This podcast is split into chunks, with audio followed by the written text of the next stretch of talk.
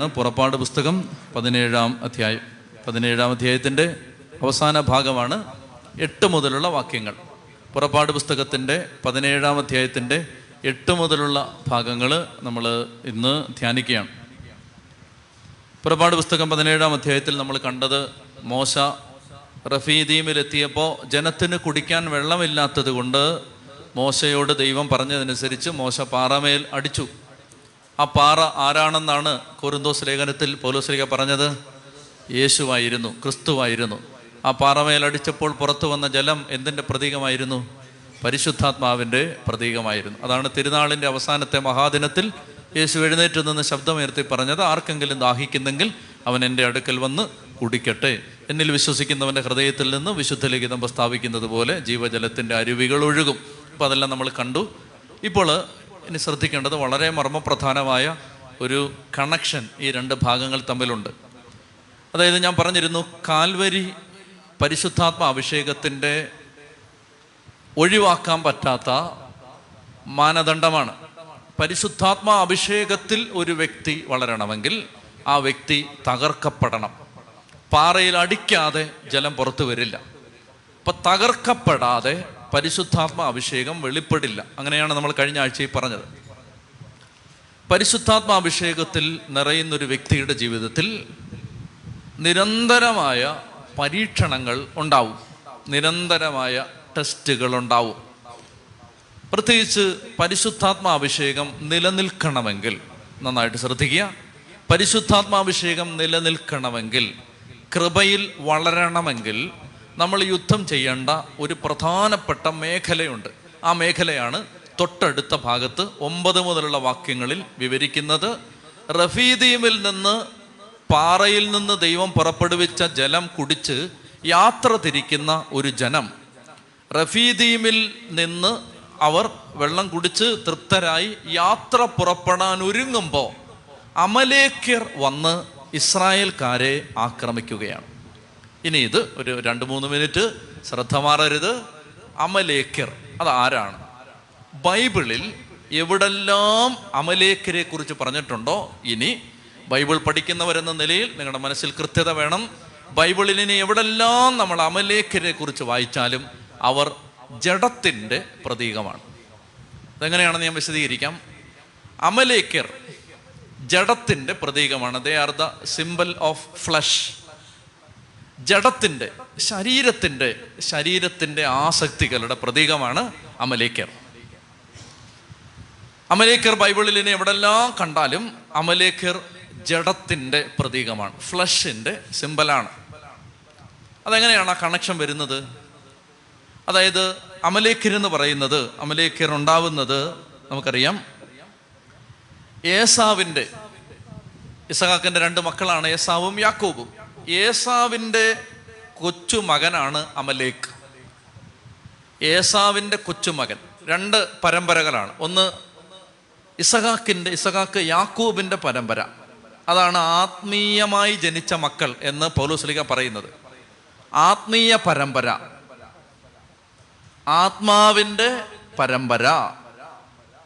ഏസാവിന്റെ പരമ്പര. അതിനെക്കുറിച്ച് ബൈബിൾ പറയുന്നത് ജഡത്തിന്റെ പരമ്പര. ശാരീരികമായി ജനിച്ചവൻ. എന്നാണ് ഏസാവിനെ കുറിച്ച് പറയുന്നത്. ശാരീരികമായി ജനിച്ചവൻ ആത്മീയമായി ജനിച്ചവനെ പീഡിപ്പിച്ചു. അപ്പോൾ അതുകൊണ്ട് ഏസാവിന്റെ ആ ജഡപ്രകാരം ജനിച്ചവന്റെ കൊച്ചുമകനാണ് അമലേക്ക്. അതുകൊണ്ട് നമ്മൾ ബൈബിളിൽ ചിലയിടത്തിന് കാണും.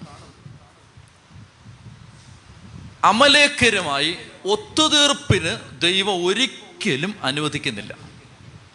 നമ്മൾ ചിലയിടത്ത് എത്തുമ്പോൾ നമുക്ക് സംശയം തോന്നും ബൈബിൾ പഠിക്കുമ്പോൾ ദൈവം ഇത്രയും ക്രൂരനാവണോ എന്ന് നമ്മൾ ചിന്തിക്കും. ദൈവം ഇത്രയും ക്രൂരനായി മാറണമോ എന്ന് നമ്മൾ ചിന്തിക്കുന്ന ചില സാഹചര്യങ്ങൾ വരും. പ്രത്യേകിച്ച് സാമൂഹലിന്റെ ഒന്നാം പുസ്തകം പതിനഞ്ചാം അധ്യായം മൂന്ന് മുതലുള്ള വാക്യങ്ങളിൽ. ശ്രദ്ധിച്ചാൽ മതി. സാമൂഹലിന്റെ ഒന്നാം പുസ്തകം മൂന്ന് മുതൽ പതിന സോറി പതിനഞ്ചാം സാമൂഹലിന്റെ ഒന്നാം പുസ്തകം പതിനഞ്ചാം അധ്യായം മൂന്ന് മുതലുള്ള വാക്യങ്ങളിൽ ശ്രദ്ധിക്കുക. സാവൂളിനോട് ദൈവം പറയുകയാണ് അമലേഖരുമായി പോയി യുദ്ധം ചെയ്തിട്ട് അവരെ പൂർണമായും നശിപ്പിക്കണം. കുഞ്ഞുങ്ങളെ ചെറുപ്പക്കാരെ യുവതി യുവാക്കന്മാരെ വൃദ്ധരെ കന്നുകാലികളെ അവരുടെ ഒന്നും എടുക്കരുത്. അവരെ കംപ്ലീറ്റ് ഡിസ്ട്രക്ഷൻ. അവരെ വെച്ചേക്കരുത് ബാക്കി വെച്ചേക്കരുത്. അതായത് ശരീരവുമായി ഒരു കോംപ്രമൈസ് ഇല്ല. ജഡത്തിന്റെ ആസക്തികളുമായി ഒരു കോംപ്രമൈസ് ഇല്ല. അശുദ്ധിയുമായി ദൈവത്തിന് ഒരു കോംപ്രമൈസ് ഇല്ല. അതുകൊണ്ട് ദൈവം പറയുകയാണ് അത് കംപ്ലീറ്റ് ആയിട്ട് നശിപ്പിക്കണം. അപ്പോൾ ആത്മീയ മനുഷ്യന്റെ ജീവിതത്തിൽ ഇത് ശ്രദ്ധിക്കണം. അതായത് വിശുദ്ധി അതിന് എതിരായിട്ട് നിൽക്കുന്ന എല്ലാറ്റിനുമായും ദൈവം യുദ്ധത്തിലാണ്. അപ്പോൾ അമലേക്കരെ പൂർണമായിട്ട് നശിപ്പിക്കാൻ പറയും. എന്നിട്ട് നമ്മളിവിടെ കാണുന്ന ഒരു കൗതുകരമായ കാര്യമുണ്ട്. ദൈവം പറഞ്ഞത് അനുസരിക്കാതെ. ഞാൻ വായിക്കാം. സാമൂഹലിന്റെ ഒന്നാം പുസ്തകം പതിനഞ്ചാം അധ്യായം മൂന്നാം വാക്യം. ആകയാൽ നീ പോയി അമലേക്കരെ എല്ലാം വധിക്കുകയും അവർക്കുള്ളതെല്ലാം നശിപ്പിക്കുകയും ചെയ്യണം. അമലേക്കരെ പൂർണമായിട്ടും നശിപ്പിക്കണം. അവർക്കുള്ളതെല്ലാം നശിപ്പിക്കണം. ആരും അവശേഷിക്കാത്ത വിധം സ്ത്രീ പുരുഷന്മാരെയും കുട്ടികളെയും ശിശുക്കളെയും ആടുമാടുകൾ ഒട്ടകങ്ങൾ കഴുതകൾ എന്നിവയും കൊന്നുകളയണം. സാവൂൾ ജനത്തെ വിളിച്ചുകൂട്ടി സൈന്യത്തെയും കൂട്ടി അമലേക്കരുടെ നഗരത്തിൽ ചെന്ന് അമലേക്കരെ എല്ലാം സംഹരിച്ചു. എന്നാൽ സാവൂളും ജനവും ആടുമാടുകൾ തടിച്ച മൃഗങ്ങൾ കുഞ്ഞാടുകൾ എന്നിവയിൽ ഏറ്റവും നല്ലവരെ ഉത്തമമായവയെ നശിപ്പിക്കാതെ സൂക്ഷിച്ചു. ഇനി നമ്മൾ കാണുന്നത് ദൈവം സാവോളിനെ രാജസ്ഥാനത്ത് നിന്ന് തിരസ്കരിക്കുന്നത്. അതിന്റെ കാരണമായിട്ട് പതിനഞ്ചാം അധ്യായത്തിന്റെ ബാക്കി ഭാഗത്ത് പറയുന്നത് അമലേക്കരെ പൂർണമായി നശിപ്പിക്കാത്തത് കൊണ്ട് നിന്നെ രാജസ്ഥാനത്ത് നിന്ന് ഞാൻ തിരസ്കരിച്ചിരിക്കുന്നു. അതായത് ജഡത്തെ കീഴടക്കണം. ജഡത്തെ തോൽപ്പിക്കണം. ജഡത്തിന്റെ മേൽ വിജയം നേടണം. ശരീരത്തിന്റെ ആസക്തികളെ ആത്മാവിനാൽ നിഹനിക്കണം. ഇത് പ്രധാനപ്പെട്ടതാണ്. അപ്പോൾ സാവൂൾ ഇത് ചെയ്യാൻ തയ്യാറായില്ല. സാവൂൾ എന്ത് ചെയ്തു? എല്ലാവരെയും അത്യാവശ്യം കുറച്ച് പേരെ നശിപ്പിച്ചിട്ട് ബാക്കിയുള്ളവരെ സൂക്ഷിച്ചു കുറച്ച് പേരെ വെറുതെ വിട്ടു അവിടുന്നുള്ള നല്ലതെല്ലാം എടുത്തു. അപ്പൊ ജഡത്തിന്റെ ആസക്തികളെ ആത്മാവിനാൽ നിഹനിക്കണം. അപ്പോ ദൈവം കോപിച്ചു. ദൈവം എന്തുകൊണ്ടാണ് അമലേക്കരെ നശിപ്പിക്കണമെന്ന് പറഞ്ഞത്? അതായത് അമലേക്കര് ഒരിക്കലും ഇസ്രായേൽക്കാരെ ജീവിക്കാൻ അനുവദിക്കാത്തവരാണ്. ആത്മാവിൽ നിന്ന് ജനിച്ചവരെ നശിപ്പിക്കാൻ പുറപ്പെട്ടിരിക്കുന്ന പൈശാചിക ശക്തിയാണ് അമലേക്കർ ജഡം. അതുകൊണ്ട് അതുമായി സന്ധിയില്ലാ സമരമാണ് ദൈവം പ്രഖ്യാപിക്കുന്നത്.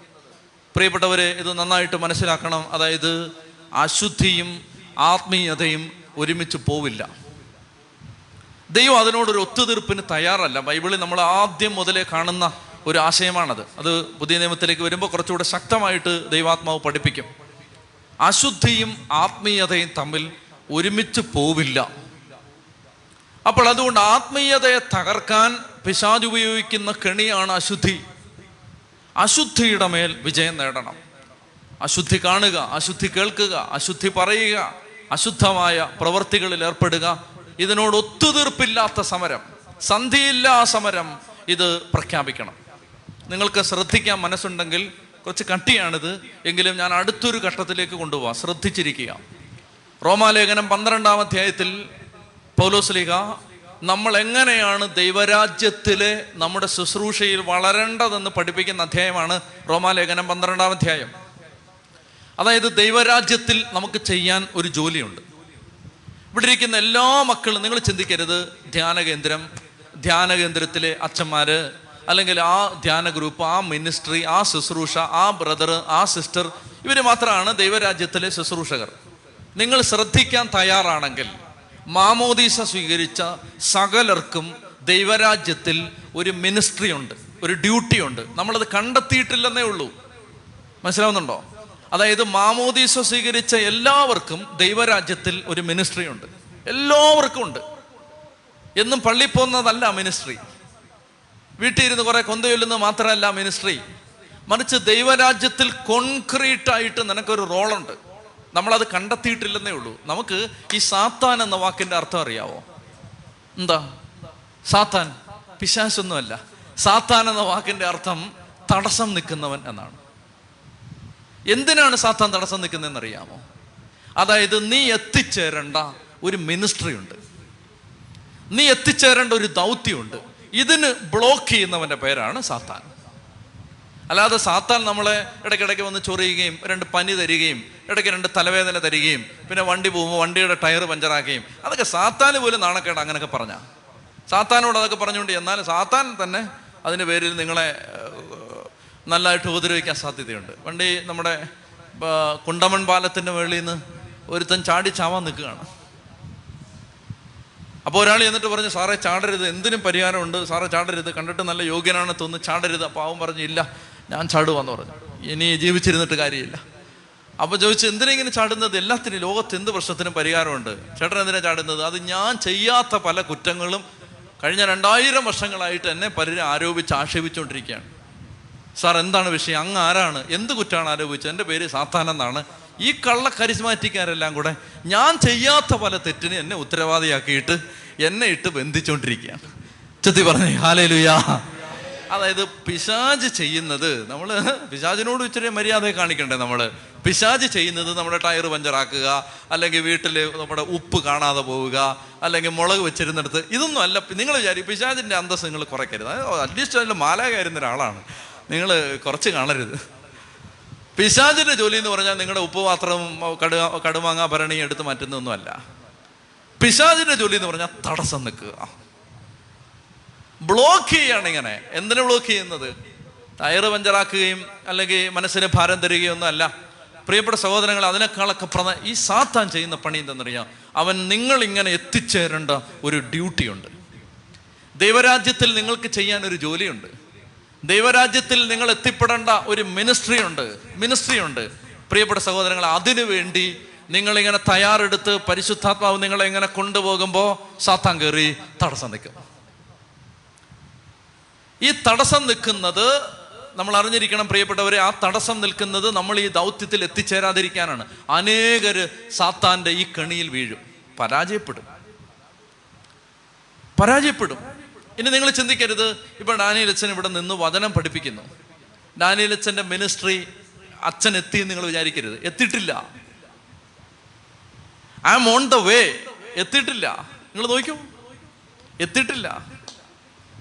നിങ്ങൾ വിചാരിക്കുന്ന അച്ഛൻ ഇവിടെ ബൈബിൾ പഠിപ്പിക്കും. ഇതായിരുന്നു അച്ഛന്റെ ഇല്ല. ഇല്ല ഞാൻ നൂറ് വട്ടം പറയുന്നു അല്ല. എത്തിയിട്ടില്ല. I am on the way അപ്പൊ എത്തിയെന്ന് വിചാരിക്കുന്ന പലരും എത്തിയിട്ടില്ല.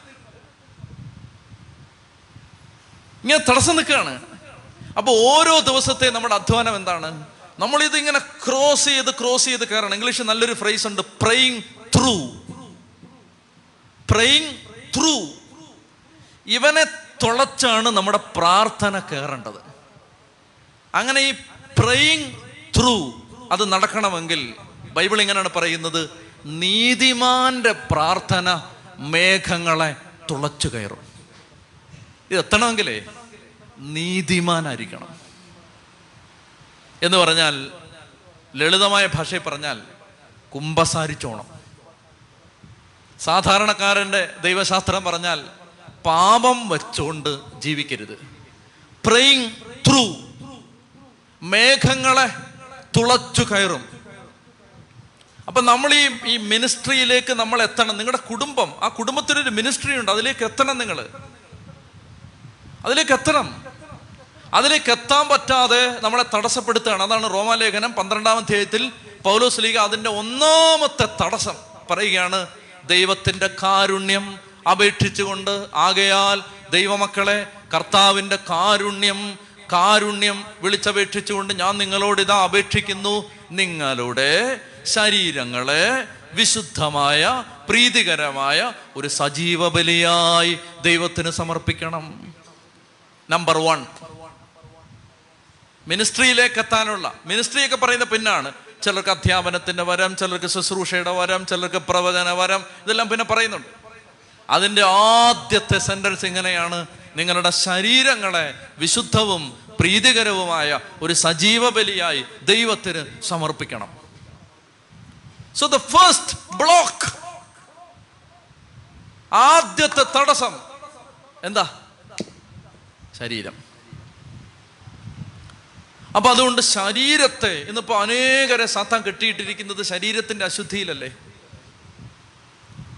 ശരീരത്തെ വിശുദ്ധമായിട്ട് സൂക്ഷിക്കണം. അപ്പൊ നമ്മൾ പറയും ഈ ശരീരത്തെ ഇപ്പൊ എന്ത് ചെയ്യാൻ പറ്റും? ശരീരത്തെ എന്ത് ചെയ്യാൻ പറ്റുമെന്ന് ഈശോ കാണിച്ചു തന്നിട്ടുണ്ട്. ശരീരത്തെ എന്ത് ചെയ്യാൻ പറ്റും? ശരീരത്തെ ക്രൂസിഫൈ ചെയ്യണം. കുരിശിൽ തറയ്ക്കണം. വേറെ വഴിയില്ല. ശരീരത്തെ മാക്സിമം ചെയ്യാൻ പറ്റുന്നത് കുരിശിൽ തറയ്ക്കണം. Crucifixion is the only way to deal with the flesh കുരിശിൽ തിറയ്ക്കണം കുരിശിൽ തിറയ്ക്കണം എന്ന് പറഞ്ഞാൽ സന്ധിയില്ലോ സമരം. ശരീരത്തിന്റെ ഇഷ്ടങ്ങളെ കേട്ടറിയരുത്. അപ്പൊ അതുകൊണ്ട് അതിനെ എത്രത്തോളം കുരിശിൽ തറയ്ക്കാൻ പറ്റുമോ അതിനെ കുരിശിൽ തറയ്ക്കണം വേറെ വഴിയില്ല. വേറെ വഴിയുണ്ട് കർത്താവ് കാണിച്ചു തന്നതിന്. കർത്താവ് കാണിച്ചെന്നത് ശരീരത്തെ എന്ത് ചെയ്യാൻ പറ്റും? അവൻ ആ ശരീരത്തിൽ പാപത്തിന് ശിക്ഷ വിധിച്ചു. അപ്പൊ അതുകൊണ്ട് എന്റെ പ്രിയപ്പെട്ട സഹോദരങ്ങൾ കട്ടിയാണിത് കട്ടിയാണെങ്കിലും ഇത് ഗ്രഹിക്കണം. അതായത് അമലേഖരമായി യുദ്ധം. അതുകൊണ്ട് നിങ്ങൾ വേറെ എവിടെങ്കിലും ബൈബിളിൽ കാണിച്ചത് എനിക്ക്? വേറെ എവിടെങ്കിലും ഇസ്രായേൽക്കാർ യുദ്ധം ചെയ്യുമ്പോൾ ഇത്രയും മോശ അഹറോൻ ഹൂർ എല്ലാം മലക്കേറി ഇങ്ങനെ കൈവിരിച്ച് നിൽക്കുന്നത് വേറെ എവിടാ? എടാ ചെങ്കടൽ വെട്ടിമുറിക്കാൻ ഇങ്ങനെ കൈവിരിച്ചിട്ടില്ലെന്ന്. ആളുകൾ മധ്യസ്ഥം പ്രാർത്ഥിച്ചോ മുട്ടുകുത്തിയെന്ന്. ചെങ്കടൽ വെട്ടിമുറിക്കാൻ നേരം. രാത്രിയിൽ കുറച്ച് പേര് അപ്പുറത്ത് നിന്ന് intercession prayer no intercession prayer നടത്തിയത് ഒറ്റ യുദ്ധത്തിനേ ഉള്ളൂ ഈ യാത്രക്കിടയിൽ അത് ഈ അമലേഖരുമായുള്ള യുദ്ധത്തിനാണ്. എന്ന് പറഞ്ഞാൽ ഒരു സാധാരണ പ്രാർത്ഥന കൊണ്ട് ജഡത്തെ ജയിക്കാൻ പറ്റില്ല. ഒരു സാധാരണ മിനിമം സ്പിരിച്വാലിറ്റി കൊണ്ട് ശരീരത്തിന്റെ മേൽ വിജയം നേടാൻ പറ്റില്ല. അതുകൊണ്ട് രാപകലില്ലാത്ത പ്രാർത്ഥന രാപകൽ സന്ധിയില്ല സമരം. ശരീരത്തോട് പ്രിയപ്പെട്ട സഹോദരങ്ങളെ ശരീരത്തെ വെറുക്കണമെന്നല്ല പീഡിപ്പിക്കണമെന്നല്ല നമുക്ക് ഭക്ഷണം കഴിക്കാതെ നടക്കണം അല്ലാതെ തുണി എടുക്കാതെ നടക്കണം കീറത്തുണി അതൊന്നല്ല. മറിച്ച് ഒരു പരിഹാരത്തിന്റെ ജീവിതമുണ്ട്. അതായത് എപ്പോഴും ഓർത്തിരിക്കണം ശരീരം ചോദിക്കുന്നതെല്ലാം ശരീരത്തിന് കൊടുക്കണമെന്നില്ല. ശരീരം ചോദിക്കുന്നതെല്ലാം ശരീരത്തിന് നമ്മൾ അലവൻസ് കൊടുക്കണമെന്നില്ല. ഇപ്പം എഴുന്നേറ്റ് പോകണമെന്ന് തോന്നുകയാണ്. ശരീരമേ മര്യാദയ്ക്ക് അവിടെ ഇരിക്കുക അതിന്റെ പേരാണ് ക്രൂസിഫിക്ഷൻ. അതായത് ഇപ്പൊ ഒന്ന് കിടന്നാ കൊള്ളാന്നുണ്ട്. ശരീരമേ മര്യാദയ്ക്ക് അവിടെ അടങ്ങിയിരിക്കും. ഇപ്പൊ ഒന്ന് ഇരുന്നാ കൊള്ളാന്നുണ്ട്. ശരീരമേ മര്യാദയ്ക്ക് അവിടെ നിൽക്കുക ഇതിന്റെ പേരാണ് ക്രൂസിഫിക്ഷൻ. ശരീരത്തിൽ ഒരു നിയന്ത്രണം. ഇപ്പൊ എന്താണ് ഇന്ന് ശരീരം ചോദിക്കുന്നില്ല? ഇങ്ങനെ ശരീരത്തെ എത്രത്തോളം മോടി പിടിപ്പിക്കാമോ ശരീരത്തെ എത്രത്തോളം ആകർഷകമാക്കാമോ അതിലേക്കാണ് പൊക്കൊണ്ടിരിക്കുന്നത് നിങ്ങളുടെ കാര്യം ശ്രദ്ധിച്ചോണം. നമ്മൾ നമ്മൾ ഒരു ഒരു ലേപനത്തിന് എതിരല്ല. ആ നിങ്ങൾ നന്നായിട്ട് നടക്കുന്നതിന് ഇവിടെ ആർക്കും എതിർപ്പൊന്നുമില്ല. കാരണം നിങ്ങൾക്ക് അസൂയൊന്നുമില്ല. നിങ്ങൾ ഭംഗിയായിട്ട് നടക്കുന്നതിന് ഇവിടെ ആർക്കും ഒരു വിരോധമില്ല പക്ഷെ ഇതിന് മാത്രം പ്രാധാന്യം കൊടുത്തുകൊണ്ടിരിക്കുന്ന ഒരാളുടെ ആത്മീയ ജീവിതം വളരെ ശുഷ്കമാണെന്നുള്ളതിന് യാതൊരു സംശയമില്ല ഇല്ല. അതായത് യാ first priority is being given to the body അപ്പൊ അത്രേ ഉള്ള അയാളുടെ സ്പിരിച്വാലിറ്റി എന്നുള്ളത് ക്ലിയർ ആണ്. ശരീരത്തിന് കൊടുക്കേണ്ടത് കൊടുക്കേണ്ടെന്നല്ല. ഭക്ഷണം കഴിക്കാതെ എന്നാൽ ഇനി ശരീരത്തെ പീഡിപ്പിച്ച് കളയാം. അത് തെറ്റാണ് അതും തെറ്റാണ്. മറിച്ച് ശരീരത്തിന് കൊടുക്കേണ്ട ഒരു പ്രാധാന്യമുണ്ട്. അതിനപ്പുറത്ത് ശരീരത്തിന് പ്രാധാന്യം കൊടുക്കരുത്. പ്രിയപ്പെട്ട സഹോദരങ്ങൾ അതായത് നമ്മളിപ്പോൾ എത്ര ത്രെഡ് ചെയ്താലും എത്ര ലിപ്സ്റ്റിക് ഇട്ടാലും അല്ലെങ്കിൽ നമ്മളിപ്പോൾ എത്ര മേക്കപ്പ് ഇട്ടാലും എത്ര ലെയർ പൊട്ടിയിട്ടാലും നമ്മളിപ്പോൾ എത്ര നന്നായിട്ട് എത്ര നല്ല സ്റ്റൈലിൽ മുടി വെട്ടിയാലും ഒരു കാര്യം നിങ്ങൾ ഓർക്കേണ്ടത് നല്ലൊരു അസുഖം വന്നാൽ നാല് കീമോ ചെയ്താൽ ഇതെല്ലാം പോവും. അല്ല അങ്ങനെ വരാതിരിക്കട്ടെ പക്ഷേ അത്രേ ഉള്ളൂ ഇത്. ശരീരത്തിന് നന്നായിട്ട് ഇതിനെ ബാലൻസ് ചെയ്ത് കാണണം എന്ന് പറഞ്ഞുകൊണ്ട് നാളെ മുതൽ ഇനി കീറി നല്ലൊരു കുപ്പായമായിരുന്നു അത് ബ്ലേഡ് കൊണ്ട് ഇവിടെ എല്ലാം കീറി ഇങ്ങനെ ഇട്ടിട്ട് ശരീരത്തിൽ ശ്രദ്ധിക്കുന്നത്. അങ്ങനെയല്ല. അത് ഭ്രാന്താണ്. അത് തലയ്ക്ക് സുഖമില്ലാത്തതാണ്. അതൊന്നുമല്ല. മറിച്ച് ഇതിനകത്തൊരു ബാലൻസ് ഉണ്ടാവണം. ശരീരത്തിന് ശരീരത്തിന്റെ പ്രാധാന്യം കൊടുക്കണം. ഈ ശരീരത്തെ മാത്രം ശ്രദ്ധിച്ച് കോസ്മെറ്റിക് ഇൻഡസ്ട്രിയാണ് ഇന്ന് ഏറ്റവും ലാഭം ഉണ്ടാക്കുന്ന ഇൻഡസ്ട്രികളിലൊന്ന് കോസ്മെറ്റിക് ഇൻഡസ്ട്രി അപ്പോൾ എന്റെ പ്രിയപ്പെട്ട സഹോദരങ്ങളെ ശരീരത്തോട് സന്ധിയില്ലാ സമരം ശരീരത്തിന് അപ്പൊ കുഞ്ഞുങ്ങളൊക്കെ ആണെങ്കിലും ചെറിയ പ്രായത്തിൽ ഉപവാസം എടുത്തൊക്കെ പഠിപ്പിക്കണം. കെ എഫ് സി വാങ്ങിച്ചു കൊടുത്തു? കൊടുക്കണ്ടെന്നല്ല കൊടുത്തു? പക്ഷേ പട്ടിണി ഇരിക്കാനും പഠിപ്പിക്കണം. അപ്പൊ ഞായറാഴ്ച ദിവസം പള്ളിയിൽ നിന്ന് വന്നിട്ടേ ഭക്ഷണമുള്ളൂ എന്ന് പഠിപ്പിച്ചാൽ പിള്ളേര് പഠിക്കും. പള്ളിയിൽ പോയിട്ട് വന്നിട്ട് ഭക്ഷണമുള്ളൂ ഞാൻ അടുത്തിടയ്ക്ക് ഒരു കുഞ്ഞിനോട് പറഞ്ഞു ഇന്ന് ഉപവസിക്കണമെന്ന് പറഞ്ഞു. ഇല്ല ഞാൻ നാളെ നാളെ ധ്യാന കേന്ദ്രത്തിൽ ധ്യാനമില്ല നാളെ ഉപസിച്ചോളാം. കാരണം അതിനറിയാം വൈകിട്ട് കിട്ടൂ. അപ്പോൾ അത് പറയാം നിർബന്ധിത ഉപവാസമാണ്. അപ്പോൾ അതുകൊണ്ട് അത് പറയുകയാണ് ഞാൻ നാളെ ധ്യാന കേന്ദ്രത്തിൽ ഉപവസിച്ചോളാം പഠിപ്പിക്കണം. അപ്പൊ ശരീരത്തിന് ഇപ്പൊ ഇവിടെ നമ്മൾ കാണുന്നത് അമലേക്കരി യുദ്ധത്തിന് വരികയാണ്. യുദ്ധത്തിന് വരുമ്പോൾ മുമ്പൊരിക്കലും കണ്ടിട്ടില്ലാത്ത തരത്തിൽ മോശ പെട്ടെന്ന് പേടിക്കുകയാണ്. മോശ ജോഷുവയോട് പറഞ്ഞു ആളുകളെ തെരഞ്ഞെടുത്ത് അമലേക്കരുമായി നീ യുദ്ധത്തിന് പുറപ്പെട്ടുകൊള്ളുക ഞാൻ നാളെ ദൈവത്തിന്റെ വടിയും കയ്യിലെടുത്ത് മലമുകളിൽ നിൽക്കും. മോശ പറഞ്ഞതനുസരിച്ച് ജോഷുവ അമലേക്കരുമായി യുദ്ധം ചെയ്തു. മോശ അഹറോൻ ഹൂർ എന്നിവർ മലമുകളിൽ കയറി നിന്നു. ഇനി ഒരു കാര്യം കൂടെ ഞാൻ ഇടയ്ക്ക് പറയട്ടെ? ഈ അമലോക്ക് അമലേക്കരെ സാവൂൾ നശിപ്പിച്ചില്ല പൂർണമായിട്ടും. എന്താ സംഭവിച്ചെന്നറിയാം? പിന്നീട് നമ്മൾ എസ്തേറിന്റെ പുസ്തകത്തിലേക്ക് എത്തുമ്പോൾ എസ്തേറിന്റെ പുസ്തകത്തിൽ യഹൂദന്മാരെ മുഴുവൻ കൂട്ടക്കൊല ചെയ്യാൻ ഹാമാൻ എന്നു പേരുള്ള ഒരു മനുഷ്യൻ ഒരു തന്ത്രം ഒരുക്കും. ഹാമാൻ. അങ്ങനെ യഹൂദനെ മുഴുവൻ കൂട്ടക്കൊല ചെയ്യാൻ ഹാമാൻ തയ്യാറെടുക്കുന്നതിന്റെ കാരണം മൊർദക്കായി എന്ന് പേരുള്ള എസ്തേറിന്റെ അങ്കിൾ ഹാമാന്റെ മുമ്പിൽ കുമ്പിടാൻ തയ്യാറായില്ല. മൊർദക്കായി സ്പിരിച്വൽ മാൻ ഹാമാൻ ഹാമാൻ അമലേഖ്യനായിരുന്നു. അമലേഖ്യരിൽ ഒരാളായിരുന്നു ഹാമാൻ. ഈ അമലേഖ്യനായ ജഡത്തിന്റെ മുമ്പിൽ കുമ്പിടാൻ തയ്യാറാവാതെ നിന്ന മൊർദക്കായെ കണ്ട് യഹൂദന്മാരെ മുഴുവൻ കൂട്ടത്തോടെ നശിപ്പിക്കാൻ ഹാമാൻ തീരുമാനിച്ചു. ഈ സാവൂൾ ബാക്കി വെച്ചതാണ് ഈ ജനതയെ. അത് പിന്നീട് നിരന്തരം ഇസ്രായേലിനെതിരെ ബുദ്ധിമുട്ടുണ്ടാക്കുന്നത് പിന്നീട് നമ്മൾ കാണുന്നുണ്ട്. അപ്പോ മോശയ്ക്ക് ഇത് മനസ്സിലായതുകൊണ്ട് മോശയ്ക്ക് ആത്മീയ മർമ്മം പിടിവിട്ട് പിടികിട്ടിയത് കൊണ്ട് മോശ പറയുകയാണ് ഞാൻ നാളെ ദൈവത്തിന്റെ വടി കയ്യിലെടുത്ത് മലമുകളിൽ നിൽക്കും. മോശ പറഞ്ഞതനുസരിച്ച് ജോഷുവ അമലേക്കരുമായി യുദ്ധം ചെയ്തു. മോശ അഹറോൻ ഹൂർ എന്നിവർ മലമുകളിൽ കയറി നിന്നു. മോശ അഹറോൻ ഹൂർ എന്നിവർ മലമുകളിൽ കയറി നിന്നു. ശ്രദ്ധിക്കുക. മോശ കരങ്ങൾ ഉയർത്തിപ്പിടിച്ചിരുന്നപ്പോഴെല്ലാം ഇസ്രായേൽ വിജയം വരിച്ചുകൊണ്ടിരുന്നു. കരങ്ങൾ താഴ്ത്തിയപ്പോ അമലേക്കർക്കായിരുന്നു വിജയം. മനസ്സിലായല്ലോ? ഇപ്പൊ എല്ലാം പിടിയിട്ടില്ലേ അതായത് പ്രാർത്ഥനയിൽ കരങ്ങൾ ഉയർന്നു നിൽക്കുമ്പോൾ പ്രാർത്ഥന മാത്രമല്ല ഈ കൈ ഇങ്ങനെ ഉയർത്തി നിൽക്കുമ്പോൾ കുറച്ച് കഴിയുമ്പോൾ വേദന എടുക്കും. ശരീരത്തിൽ വേദനിക്കുമ്പോൾ ശരീരം ക്ഷയിക്കും. ശരീരത്തിന്റെ ശക്തി ക്ഷയിക്കും. ശരീരത്തിന് വേണ്ടതെല്ലാം കൊടുത്തുകൊണ്ടിരിക്കുമ്പോൾ ശരീരത്തിന്റെ പവർ കൂടി കൂടി വരും. അതായത് ഒരു മനുഷ്യൻ ചന്തയിൽ വന്നു ചന്തയിൽ. ചന്തയിൽ അയാൾ വന്നിട്ട് അയാൾ വരുന്നത് ഒരു കറുത്ത പട്ടിയും കൊണ്ട് വരും ഒരു വെളുത്ത പട്ടിയും കൊണ്ട് വരും. അപ്പൊ എന്നിട്ട് അയാൾ വന്നിട്ട് ഇങ്ങനെ അനൗൺസ് ചെയ്യും. നിങ്ങൾക്കിപ്പോ എന്നോട് ഒരു മത്സരത്തിന് തയ്യാറാവാം. നിങ്ങൾക്ക് പറയാം. നിങ്ങൾക്ക് പറയാം ഏത് പട്ടിയാണ് ജയിക്കുന്നത്. ഇതാണ് മത്സരം. പക്ഷെ ആദ്യത്തെ ദിവസം ആദ്യത്തെ ദിവസം ഞാൻ പറയും അപ്പൊ നിങ്ങൾക്ക് ഇപ്പൊ കളി എന്താണെന്ന് മനസ്സിലാവും? അടുത്ത ദിവസം ഞാൻ വരുമ്പോൾ നാളെ ഞാൻ വരുമ്പോൾ ഞാൻ വന്നിട്ട് നിങ്ങൾക്ക് നിങ്ങൾ കാണുക. സോറി നിങ്ങൾക്ക് പറയാന്നല്ല ഞാൻ പറയും. ഏത് പട്ടിയാണ് ഈ കറുത്ത പട്ടിയും വെളുത്ത പട്ടിയും തമ്മിലുള്ള ഈ യുദ്ധത്തിൽ ജയിക്കുന്നത്? ഞാൻ പറയുന്ന പട്ടി ജയിക്കും. അതാണ്. നിങ്ങൾക്ക് പറയാൻ പാടില്ല. അങ്ങനെയല്ല. ഞാൻ പറയും. ഞാൻ പറയുന്ന പട്ടി ജയിക്കും.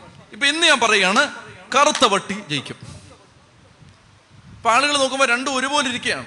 ഞാൻ എന്ന് പറയുകയാണ് കറുത്ത പട്ടി ജയിക്കും.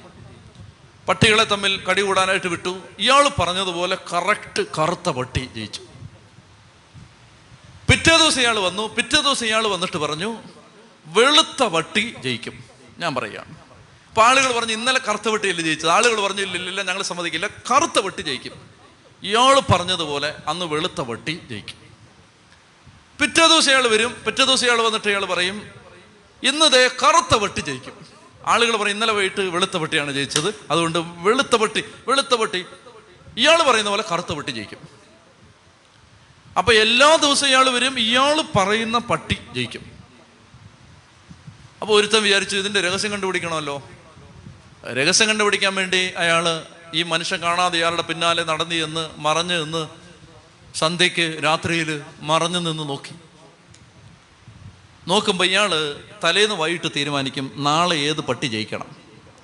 ആ പട്ടിക്ക് ഭക്ഷണം കൊടുക്കും മറ്റേതിനെ പട്ടിണിക്കിടും. ലോജിക്ക് വളരെ സിമ്പിളാണ്. കളി വളരെ ലളിതമാണ്. ഏത് പട്ടി ജയിക്കണോ അതിന് ഭക്ഷണം കൊടുക്കും. ഏത് തോക്കണോ അതിന് ഭക്ഷണം കൊടുക്കില്ല. എന്നിട്ട് പിറ്റേ ദിവസം വരും അയാൾ പറഞ്ഞ പോലെ ആ പട്ടി ജയിക്കും. ശരീരം വന്ന പട്ടിക്ക് ഭക്ഷണം കൊടുത്താൽ ശരീരം ജയിക്കും. ആത്മാവെന്ന പട്ടിക്ക് ഭക്ഷണം കൊടുത്താൽ ആത്മാവ് ജയിക്കും. ശരീരത്തെ മാത്രം തീറ്റിയിട്ട് ആത്മാവ് ജയിക്കണമെന്നൊന്നും പറഞ്ഞാൽ ആത്മാവ് ജയിക്കില്ല. ആത്മാവിനെ ഫീഡ് ചെയ്താൽ ആത്മാവ് ജയിക്കും. ശരീരത്തെ ഫീഡ് ചെയ്തുകൊണ്ടിരുന്നാൽ ശരീരം ജയിക്കും. ഏത് പട്ടിക്കാണോ ഭക്ഷണം അത് ജയിക്കും. അപ്പൊ മോശ കരങ്ങൾ ഉയർത്തി എന്ന് അപ്പൊ ഇങ്ങനെ കൈ പൊക്കി നിൽക്കുമ്പോൾ ശക്തമായ വേദന എടുക്കുകയാണ് കൈക്ക്. അപ്പോ സഹിക്കാൻ പറ്റാത്ത വേദനയിൽ ഇങ്ങനെ കൈ താത്തപ്പോ ഫ്ലഷ് ജയിക്കുകയാണ്. അപ്പൊ ഇത് കണ്ടപ്പോൾ അഹറോനും ഹൂറിനും രഹസ്യം പിടികിട്ടി. അവരൊരു കല്ലെടുത്ത് സ്റ്റൂളില്ലാത്തതുകൊണ്ട് ഒരു കല്ലെടുത്തിട്ട് എടുത്തു അപ്പച്ചാ ഇരിക്കാൻ പറഞ്ഞു. അപ്പച്ചൻ വിചാരിച്ച് നല്ല മക്കളല്ലേ? എന്തോ ഒരു മര്യാദയുള്ള മക്കൾ ഇത്രയും നേരം നിൽക്കുന്ന കണ്ടപ്പോൾ കസേര ഇട്ട് തരികയാണ്. ഇപ്പോഴത്തെ മക്കളാണെങ്കിൽ ഉള്ള കസേര വലിച്ചുകൊണ്ട് പോവും അപ്പൻ താഴെ വീഴുകയും ചെയ്യും. അപ്പോൾ നല്ല മക്കളാണ് ഇതുകൊണ്ട് അഹ്റോനും ഹൂറും ഈ സ്റ്റൂളിട്ട് കൊടുത്തു. പിന്നെ കല്ലിട്ട് കൊടുത്തു. അപ്പോൾ മോശം അതിലിരുന്നു. ഇരുന്ന് സമാധാനമായിട്ടിരിക്കുമ്പോൾ അഹ്റോൻ പറഞ്ഞു ആ കൈ ഇങ്ങനെ തിരുമ്മി തരാമെന്ന് പറഞ്ഞു. ഹൂറ് പറഞ്ഞു മറ്റേ കൈ ഇങ്ങനെ തരും. അപ്പോൾ എന്തെല്ലാം മക്കളായത്?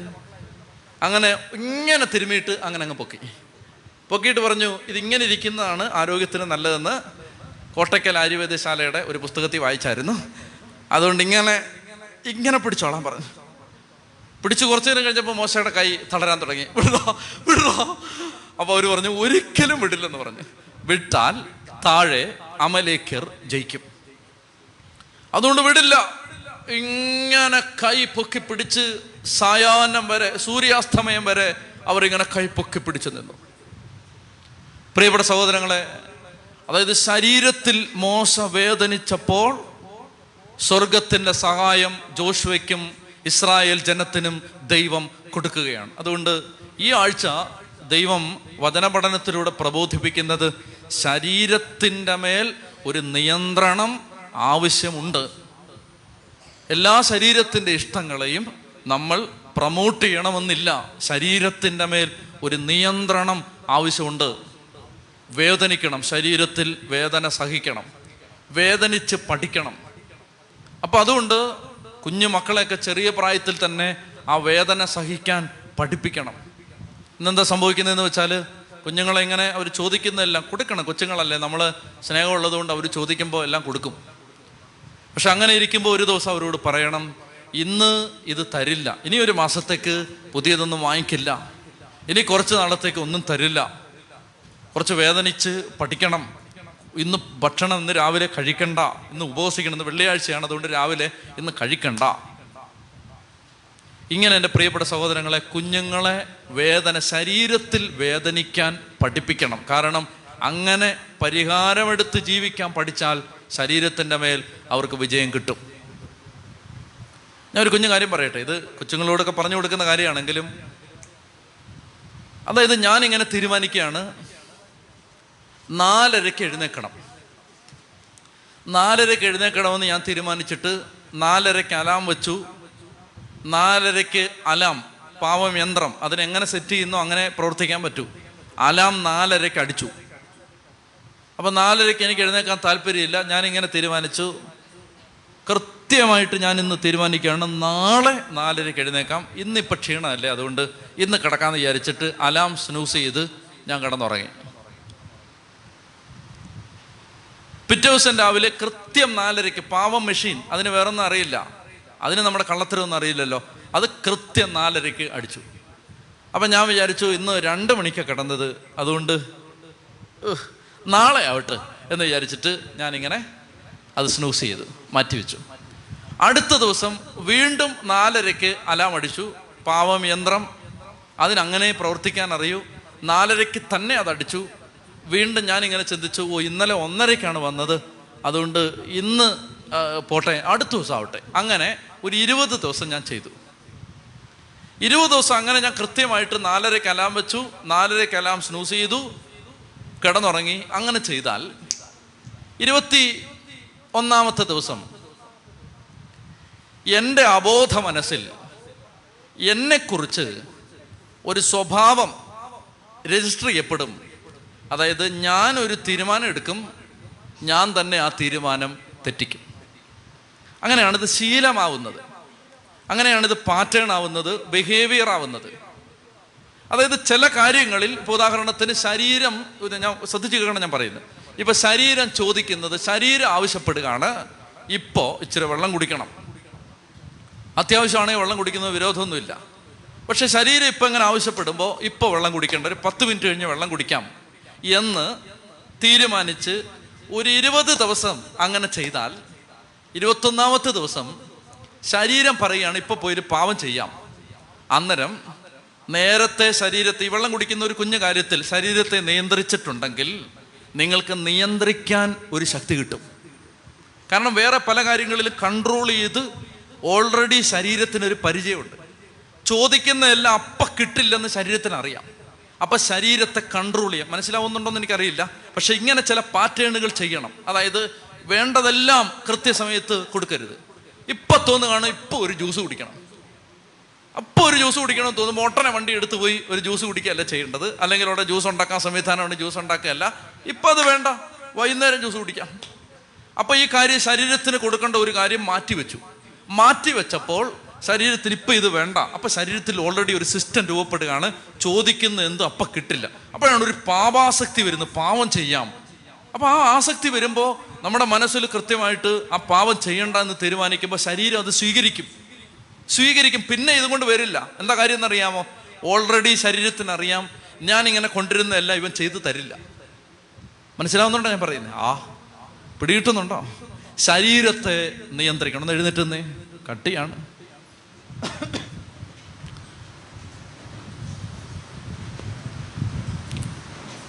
അപ്പൊ അതുകൊണ്ട് അമലേഖരുമായി യുദ്ധം ചെയ്യുന്ന സമയത്ത് മോശയുടെ രണ്ട് കരങ്ങളും അഗറോനും ഹൂറും എടുത്ത് ഉയർത്തിപ്പിടിച്ചു നിന്നു. അങ്ങനെ ഉയർത്തിപ്പിടിച്ച് നിൽക്കുമ്പോൾ അമലേക്കരെ ഒന്നൊന്നായി ജോഷുവയും അംഗരക്ഷകന്മാരും അരിഞ്ഞു തള്ളുന്നത് കാണാൻ പറ്റി. ജോഷു അമലേക്കനെയും അവന്റെ ആളുകളെയും വാളുകൊണ്ട് അരിഞ്ഞു വീഴ്ത്തി. കർത്താവ് മോശയോട് അരളി ചെയ്തു ഇതിന്റെ ഓർമ്മ നിലനിർത്താനായി നീ അതൊരു പുസ്തകത്തിൽ എഴുതി ജോഷുവായെ വായിച്ചു കേൾപ്പിക്കണം. ആകാശത്തിന്റെ കീഴിൽ നിന്ന് അമലേക്കിന്റെ സ്മരണ ഞാൻ നിശേഷം മായിച്ചു കളയും. കണ്ടോ? ആകാശത്തിന്റെ കീഴിൽ നിന്ന് അമലേക്കിന്റെ സ്മരണ നിശേഷം ഞാൻ മായിച്ചു കളയും. മോശ അവിടെ ഒരു ബലിപീഠം നിർമ്മിച്ച് അതിന് യാഹ്വേ നിസി എന്ന് പേരിട്ടു. യാഹ്വേ നിസി എന്ന് പറഞ്ഞാൽ കർത്താവ് എന്റെ പതാക. കർത്താവിന്റെ വിജയക്കൊടി. അതാണ് യഹോവ നിസി. എന്നാൽ എന്തെന്നാൽ അവൻ പറഞ്ഞു കർത്താവിന്റെ പതാക കയ്യിലെടുക്കുവിൻ തലമുറ തോറും കർത്താവ് അമലേക്കിനെതിരെ യുദ്ധം ചെയ്തുകൊണ്ടിരിക്കും. തലമുറ തോറും. കണ്ടോ ഇപ്പോഴും യുദ്ധം തീർന്നിട്ടില്ല. ആത്മാവ് ശരീരത്തിനെതിരെയുള്ള യുദ്ധം ശരീരത്തെ കീഴടക്കാനുള്ള യുദ്ധം. എല്ലാ ആത്മീയ മനുഷ്യരുടെയും ജീവിതം ഈ യുദ്ധമാണ്. ശരീരത്തിന്റെ ആഗ്രഹങ്ങൾക്ക് ആസക്തികൾക്കെതിരെ അതായത് ജഡിക ആസക്തികൾ ആത്മീയ അനുഗ്രഹങ്ങൾക്ക് എതിരാണ്. ജഡത്തിന്റെ ആഗ്രഹങ്ങൾ ആത്മാവിന്റെ ആഗ്രഹത്തിന് എതിരാണ്. പോലീസ്ലിക പറയുന്നുണ്ട്. കണ്ണടച്ച് പ്രിയപ്പെട്ടവരെ ശരീരത്തിന്റെ വിശുദ്ധി ഒരു ദാനമായിട്ട് കിട്ടണം. അതിനുവേണ്ടി ഒരു അഭിഷേകം കിട്ടണം. അത് നമ്മൾ ആഗ്രഹിച്ച് പ്രാർത്ഥിച്ചാൽ ദൈവം തരും. പാവം ചെയ്യാതിരിക്കാനുള്ള ഒരു കൃപ കർത്താവ് തരും. ശരീരത്തിന്റെ മേൽ വിജയം വരിക്കാൻ ഒരു കാലത്ത് നമ്മളെ പീഡിപ്പിച്ചിരുന്ന തഴക്കദോഷങ്ങളുടെ മേൽ വിജയം കർത്താവ് തരും. പതിനെട്ടാമത്തെ അധ്യായം.